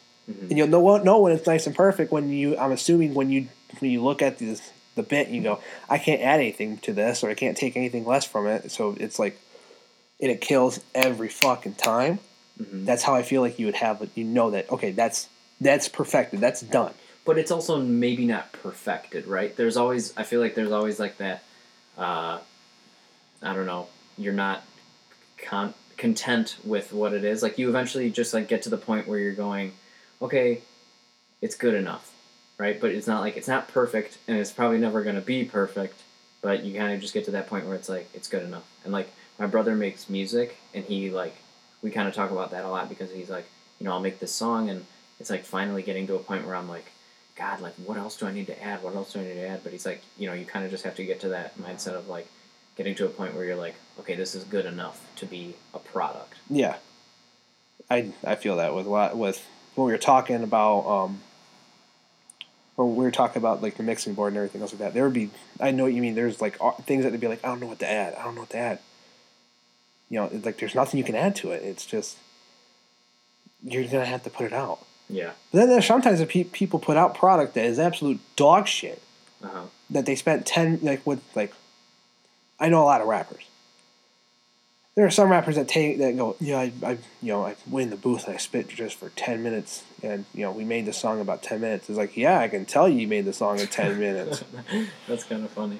But yeah, but then like you know, eventually, I feel like the more you do it, the more your filter of going, okay, this is good enough to put out, it becomes better, right? yes. And like you're always gonna look back, like, you know, like there's definitely jokes that I'm super confident now, but I feel like if I keep doing comedy, I'm gonna look back on these jokes and go, wow, I thought those were really good. I mean that's just an evolution as a person. Right. And like you know, you always kind of look back at yourself and go, Jesus Christ, look who I thought I was. Exactly. I was just about to say that. You look you know, you ever how old are you?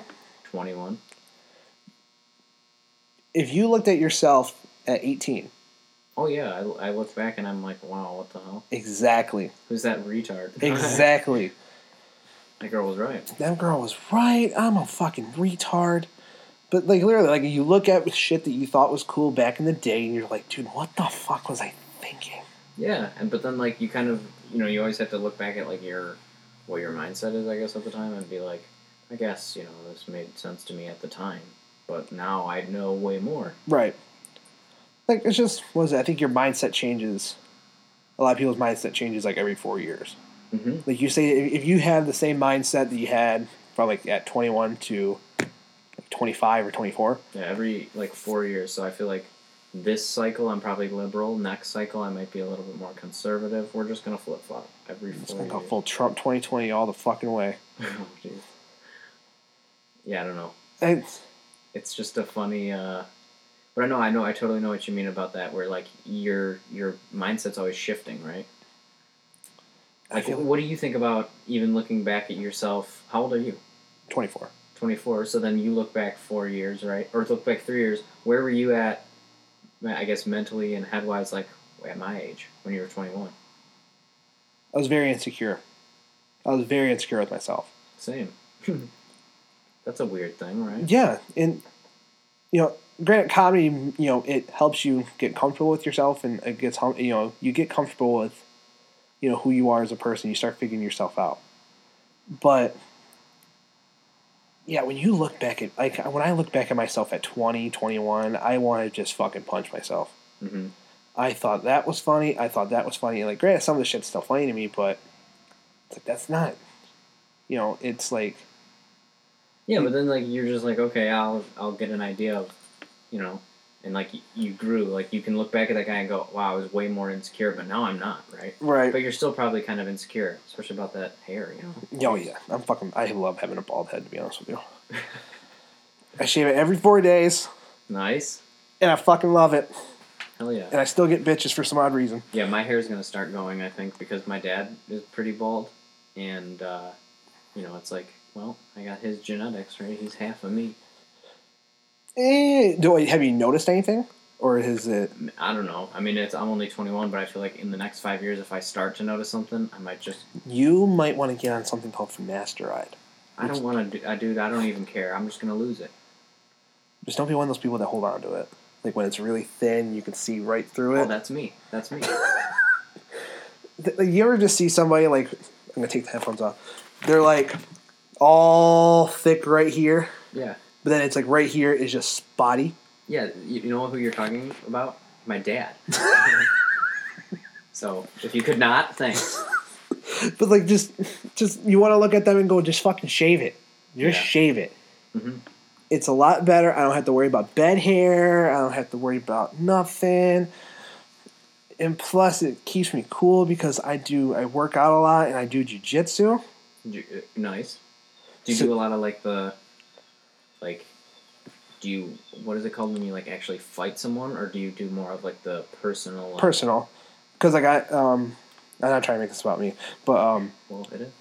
it's your podcast. You can make it about. I know, but I just like I don't want it to be like, oh, well, I'm talking about me and talking about me. Like I don't like I don't want to give the perception that I don't give two pinches of shit about that you're here. But Well, I feel like you do because I am here. true. But I got into an altercation with somebody at a bar back back in January. Okay. Was Wait, this that you were that guy fighting that guy after the comedy show, right? No. I don't want to get the fuck away from that. Because the, the thing is, is that, Oh yeah, it's a rabbit hole. yeah. Yeah, don't worry about it. So now you do jujitsu, jujitsu, right? Yeah, because Did I. you get your ass kicked? Is that what happened? And you no, I got say it? into I got into an altercation, and I realized that wow, I don't know how to defend myself. Like, grant I've been in fights. Oh, dude, I have often thought like if I was walking out of a bar and someone was like, "Hey, what's up, pussy?" or something like, and was like, I would be like, "Oh God, he's right. I am like I'm not gonna try to fight this guy because that guy would literally kick my butt." Like I definitely am easily beatable. Yeah, but you seem like you're fast though. You can just run away from the situation. That's what I would likely do. I would literally be like, "Fuck them." There's nothing wrong with that because you don't want to make yourself look like a, you don't want to be a meme next the next day. Yeah, I guess.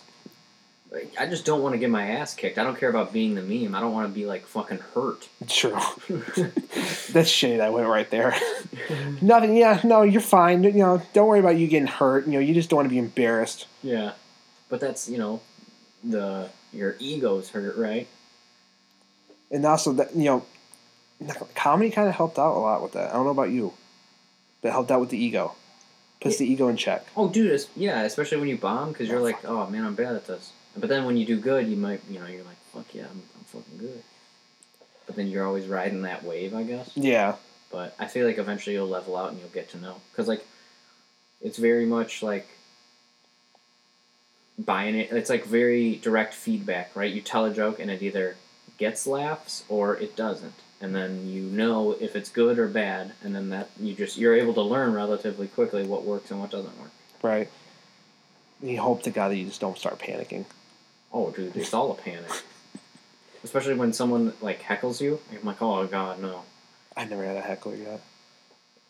I don't even know what to do in the situation. I'm in like envious of people that can just like turn around and shut down hecklers and like are good at crowd work because I just I focus so much on like what I'm trying to write that I'm like fuck like hopefully no one says anything to me.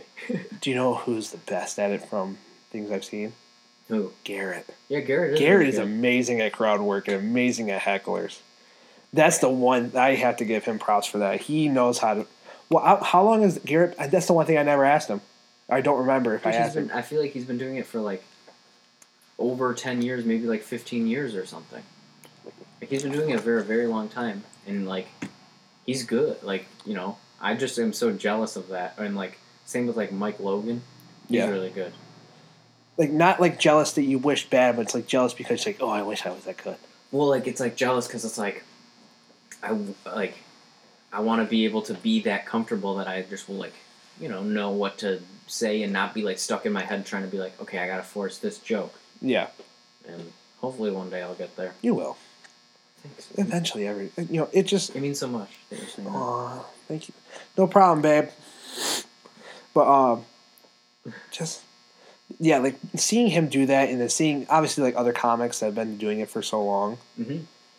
It like you get like I wouldn't say jealous, but you kind of like you get jealous, but at the same time, like you get probably motivated.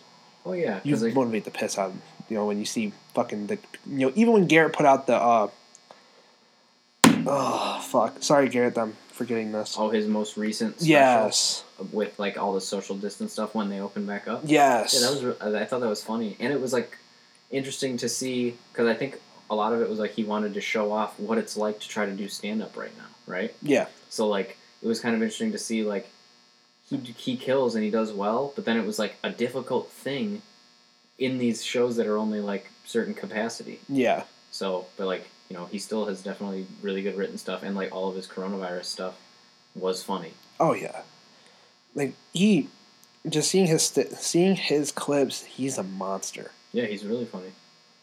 and uh, There's a reason that he's like the MC at Dr. Grins. it's like it's just like seeing like what we were going like when we were like the companionship. I would love to be able to. I'm pretty sure he. I'm pretty sure if I ask him something, he's going to ask. Like, I, like if I asked him about a joke, I'm pretty sure he would give me, you know, productive criticism feedback. Yeah, But I just don't want to like you know we've only had maybe a ha- handful of conversations. I don't want to you know I don't want to be weird about it.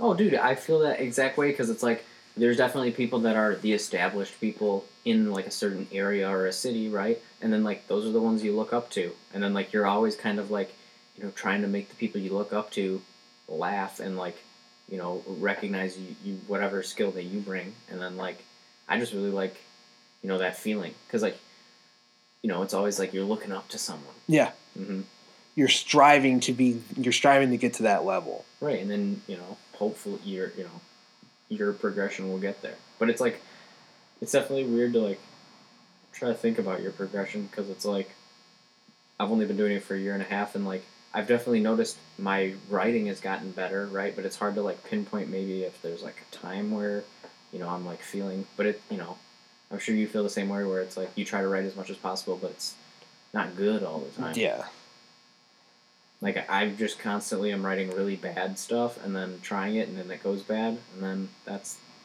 that and then every maybe every once in a while I get a good one. Yeah, and like those good ones stick and you know you re when you know even if they get a little laugh you kind of look at it and go you know that there's something there Right. there's something there it's not i don't know quite what it is but there's something there and And it's funny when you get like an unexpected laugh at something because you're like they're laughing at this. yeah was i think i said man cottonmouth's a bitch uh-huh. because i went up because fy this is gonna be everybody i go up stoned every time Why, dude? I can't do that. that's the only way it relaxes me honestly I am like freaking out in my head the whole time every time I do that. I guess i'm just a weird animal No, And it's if it it's- work, like you if- know if it everyone's works- got their own process, right? So Exactly. it's working. Hell yeah. like I like I've gone uh, like I've told people that and they go, "What?" Yeah, like when we did Doctor Grins, oh, I was annihilated. hmm Even though I did, and you know, granted that was one of my better sets, one of the best sets I've done. It still wasn't the greatest. Well, you also went first, right? Went second. Right, and that's tough. yeah. oh, I feel like the middle. Was it because you went I went like near the end. I went like second, to last. and also you killed. Thanks. Yeah, I, I thought that was that was like the first like big show I've ever done, and it was like definitely nerve wracking. Who was um the guy that was sitting next to us? Because me and you were sitting at the same table. Oh god, I don't even remember, man. I knew that you guys were like friends, or you guys. That was like years ago. No, that it was It fucking. feels like it. I know. It's like man, I haven't done stand up since fucking January. Because I took a I took a little bit of time off just to get all this hmm started, and then like you know, now we said at the beginning I was gonna start you know, bam, bam, bam, bam, bam. But like just knowing the fact is that at one point like you you didn't do. When was the first time after Corona, like during the pandemic or after the pandemic, when you did open mics?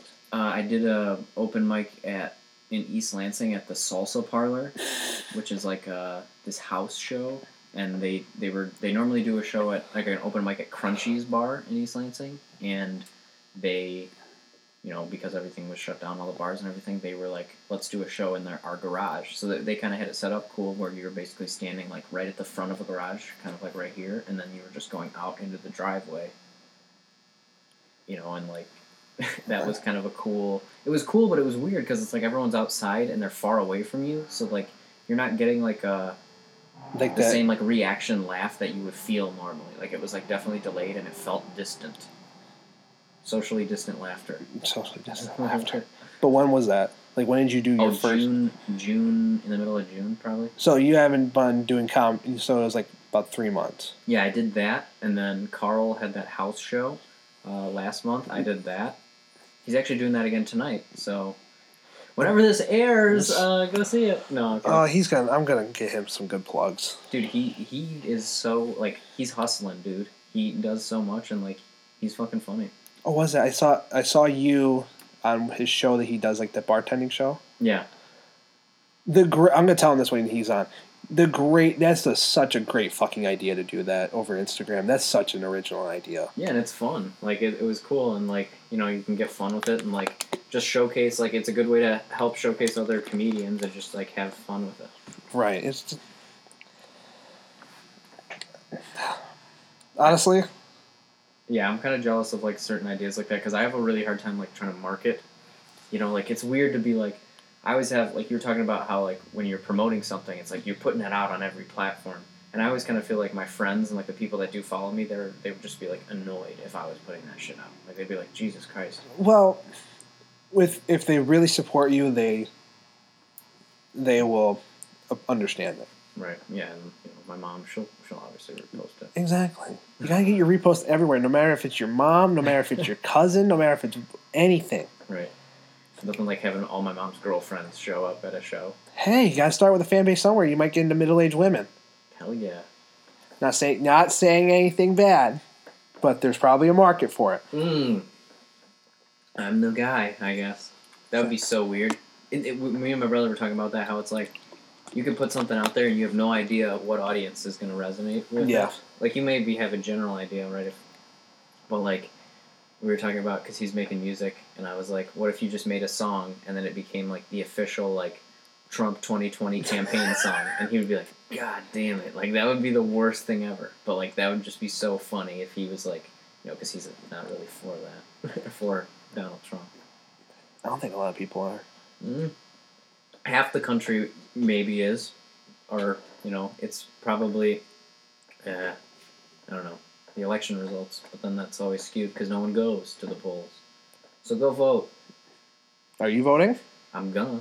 I already got my mail. Uh, I don't know if it's been mailed to me, but I, I have like the The mail mail-in in. ballot. Yep. And then I'm also, um, I got an email today because I'm probably going to be a poll worker, you know, for the, you know, not like one of them, but, uh, like I'm going to be a poll, I'm going to try to be a poll worker to like help with that because like I obviously think that's super important, especially because there's a lot of like, with the mail-in stuff, I think a lot of people have concerns about. Like, Yeah.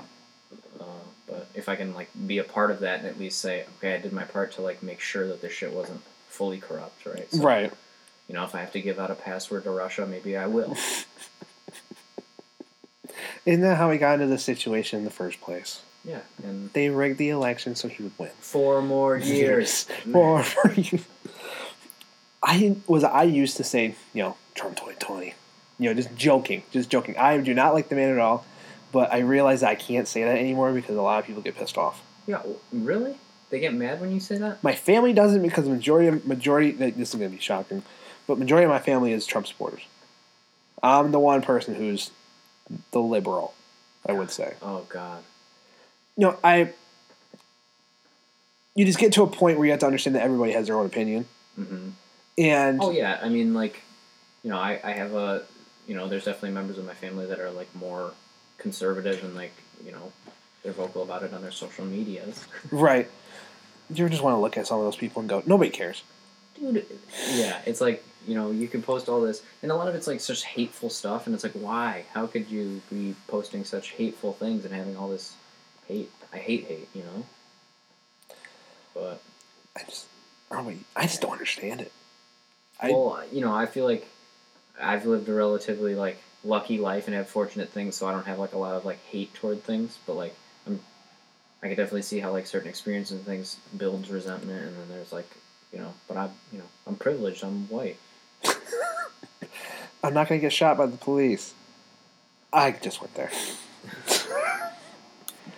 but it, I get what you mean. I definitely, I definitely get what you mean. It makes perfect sense Yeah. that you know you just you know you didn't grow up like obviously your parents didn't teach you how to hate. Didn't teach you that. Right. Just because somebody's black doesn't mean that they're bad. Yeah, or you know, like you know, it's always like a question of character, and like I grew up around a lot of like you know, I the area I grew up in was primarily white, but I had like a lot of like diverse friends, and they're all cool, and like you know, I didn't have any bad experiences. Right. You know, in those areas where people don't have an experience, uh, like we were saying, in like those some of those rural areas where there's just not as much diversity, then it's just like for whatever reason they're fed by the media to hate, and like you know. But yeah, we're we're back on this. Well, just with the times. But the thing is, we're not saying that you know, not bashing nobody who's you know. Obviously, if you're spreading hate, we don't like that. But Mhm. everybody's entitled to their own opinion. I'm not voting for Trump in November. Neither am I. Honestly, I'm just. Gonna, I'm just gonna go out flat out and say this. I'm not voting for Biden. I mean, I am gonna vote Democrat, Mm-hmm. but I'm voting for Kamala Harris. All right. I don't like Joe Biden. He scares me. Yeah, I mean he's definitely super old. It's just like weird because we have such oldies as our possible presidents. you know, was that I saw something that made so much sense. It goes when you realize that the average house, the average age in the House of Representatives and the Senate and everything is like seventy something, Mm-hmm. but the average age in America is like thirty seven. That's Yeah, and it's like okay, we all kind of were like, okay, we'll just let these old people handle it, and then the old people are just so out of touch with how things are because for whatever reason. But then you know you have like these, I guess younger people coming through like AOC and like, you know, my dad hates her so much. why? I don't know why. I mean, she like, well, I, I, I can probably tell you why. If he's a conservative guy, she's just super vocal, right? And like, Yeah. you know, you have to be. I think it was like the Green Deal that she wants that he doesn't understand. Is that the marijuana one or something? no, it's like greenhouse gases and like getting rid of like Oh, I-. I he honest- loves the carbon in the atmosphere. Oh fuck yeah! Let's see, A- AOC Yeah, Green New Deal. I just like her because she's hot. Fuck yeah, she can get it. The Green Deal is proposed package by the U.S. United States legislation that admits address to climate change and the economic equality. Sorry, I had a burp. The name refers back to the New Deal as a set of social economics perform, reforms and public works projected. Pr- yeah, sorry, I'm really butcher, butchering this right now. a set uh, of social and economic reforms and public works projects undertaken by President Franklin D. Roosevelt in response to the Great Depression. Mhm. I thought it was because she was trying to do things with climate change. Yeah, I mean, I, I don't, I am definitely not as like knowledgeable on the stuff, like the political stuff, as I should be. So like when it comes to my vote, like I want to, I'm definitely gonna put in a little bit more research into like what candidates I really want. But like, right. you know, like you said, it's like obviously Joe Biden isn't like the ideal choice, No. but I'm gonna, you know, you gotta research. I think that's part of it is like you're only fed so much information that's given to you, and then like you're it's up to you to do the research to make the to be informed as an American. Right. And like you know, a lot of people just don't have time for it. So maybe there needs to be a better platform to get real knowledgeable information out there, and that's where like you know Joe Rogan's podcast has gotten so big because it's like people go to that, and well, that's a platform that Because it's on the internet. yeah, and also like I think the one of the biggest problems is because everything is one sided. Like Fox News is Republican, CNN and ABC and MSNBC is Democrat. Right. So there's really not a news source that is going to tell it strictly right down the middle. because If- really like you know there really is no money to be made there. No, and Even though majority of people are in the middle. oh fuck yeah. Like there's like literally if anybody says that they're they're leftists, automatic left, they're completely Democrat, like they're registered with the Democrat Party, I don't want to talk to you. Well, it's all, don't you have to register for the party to participate in the primary? I believe so. So then that's like a weird thing because then like you probably have more of these people that aren't fully ready to commit to a certain party, right, or register with a certain party that aren't voting in the primary. No. Like the two election system, man. No. Or, or the two party system. It's not. There needs to be somebody like The Rock who comes out he comes out and he makes a brand new brand new branch or brand new I don't know if he can run because he wasn't born in America. I think he was born in like American Samoa. Someone told me that, and that's probably fake news. And I'm perpetuating fake news. Um, let's see. I think he was born in Florida. Oh, Yeah, he was born in Miami. okay, never mind. Sorry, Rock. Sorry. Anyway, he is Samoan, so Fair. he's Samoan and black. Oh, he he. Yeah, He was he born in Miami. he was born in Hayward, Canada, but grew up in. Yeah, so maybe that's why he can't. He couldn't be a president or something. Because isn't there rules about like you have to be born here, and those rules are kind of bullshit. Wait, no, no, wait, no, I can't. I'm in California. Sorry, I'm I'm fucking stupid. I'm fucking. I saw CA. I've been watching a lot of the show called Letterkenny. Oh yeah, I like that show. Fucking it. Whenever I see CA, I think of Canada now. All right. But Yeah, California, so that he could run. Yeah. And he's likable enough that you know maybe I'd vote, vote for him, and then he'd be like, "You're welcome."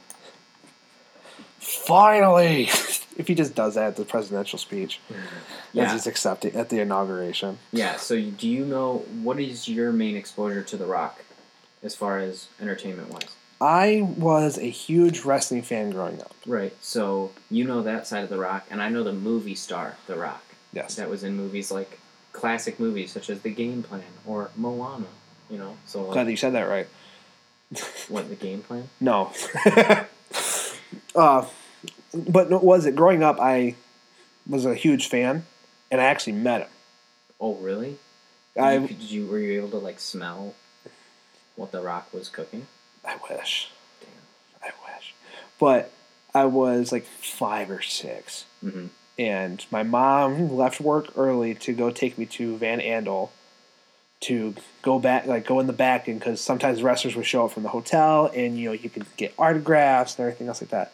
Well, The Rock came out, and I saw him. I saw him coming out, and I was like right at the fence. Like I want to get The Rock's, and kids, some bigger kids pushed me out of the way, and I was bawling, bawling my eyes out. Mm-hmm. My mom grabs me, pushes me through, and he sees me bawling. He picks me up and goes, "Man, kid, don't cry." He sets me up like How this, old were you? like five, five or six. Dude, I would have been dead if you were like 16. oh fuck! Could you imagine? I wasn't able to meet you, Rock. Yeah, you're full on bawling your eyes out as a teenager. But since that, I can never think of him bad because he didn't have to. You know, granted, if you don't pick up a crying kid, you're a dick. hmm But at the same time, he you know he picked me up and he goes, "Kid, don't cry, don't cry." He autographs my little jersey I had on, and it's just and just from every person I've had other friends meet him and said that he was the nicest fucking guy. Yeah. And, you know, let's see if if he runs, he's got to have good policy too. Right? And plus, it'd be nice to see a president that has that much muscles. Yeah. It's imposing. He's an imposing figure. He's the alpha. I never think of, like, I don't look at Donald Trump and I'm like, that's an alpha male. No, It's just, I like, you know, he's kind of a shady businessman. but I will say this: he's fucking funny. If you look at it from a third person's perspective on the shit that he says, Yeah, I mean, he some of the shit is funny. He definitely says funny stuff, but it's like, I don't want to really, like, a comedian president. No, Like, you gotta take that shit seriously. exactly. Like, I don't know. We'll see who I vote for. It's not going to be Trump, and it most likely is going to be Biden. But I want to just like do the research because like really, this is like the first election that I am meaningfully voting in. Like the Trump one, I didn't register in time because I, I Oh. just turned eighteen. I didn't register in time, and like truthfully, I didn't care that much. You know, I feel like it's weird to like be able to vote at eighteen. yeah, because you don't know what you're doing. Yeah, but it is what it is. I was just focused on school. But now, you know, I'm, I'm trying to put it together. I'll tell you right now. For all the people that voted in 2016, we don't feel good with either decision we made. Right. I mean, it's just uh, it's kind of weird. It's like you look at Trump and you're like, he's an asshole. I don't want him. And you look at Hillary and she just looks like a shady person. Yeah, and that's this is probably the same thing around. Like I know a lot of people that are like, look, Biden is not the ideal candidate, but a vote for him is a vote for not Donald Trump. Right. So it's like, but you know, we probably shouldn't be. We should figure out a situation where we're not always voting for the lesser of two evils, or like, you know, the lesser of two things that aren't desirable. Right. I don't know. It's like, well, like voting is the process, and it's not cool to vote. Like everyone, like, I don't know. everybody who says that is a fucking idiot. Yeah, like You no, should- like, but we have to make it cooler, right? So like people, I do think it's like cheesy that people like will flaunt like they're like I voted stickers, right? But it's like that's the way you gotta at least try to make it cool, Right. you know? I think that celebrity is the thing that how it's to make it cool. Oh yeah, you gotta have like you know maybe the Migos will drop a song about voting. Maybe. But the thing is, I don't want. I don't. Like, what was it? A friend of mine who thinks more right. He got pissed off when Cardi B was going on a rant saying that public public about was it who's that one girl? Candace Owens. She went at Cardi B. Then Oh, yeah. Cardi B went after her. And you start going in that Cardi B doesn't know what she's doing doesn't know what she's talking about. And it's like granted she doesn't know what she's talking about but at the same time you have to give her props because Cardi B has such a big platform. Yeah, true.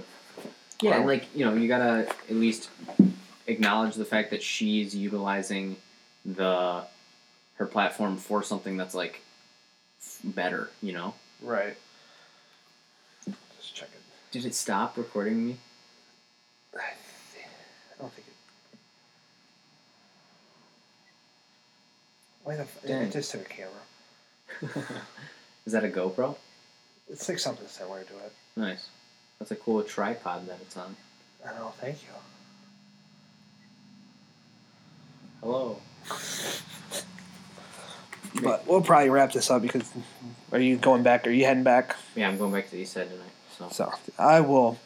We're about almost about two hours in, so I will let you go, sir. hey, thanks. I appreciate. I really appreciate you doing this. I really do. This is fun, dude. I don't. I've never really. I've done one other podcast, and like, you know, it's kind of weird because like I'll listen to them and like I don't know what to talk about, but it's fun to like try to do it and like I like that you have like legit stuff set up and like, you know, as long as you keep doing it, you'll get cooler shit, Exactly. and then maybe you'll get sponsored by whoever.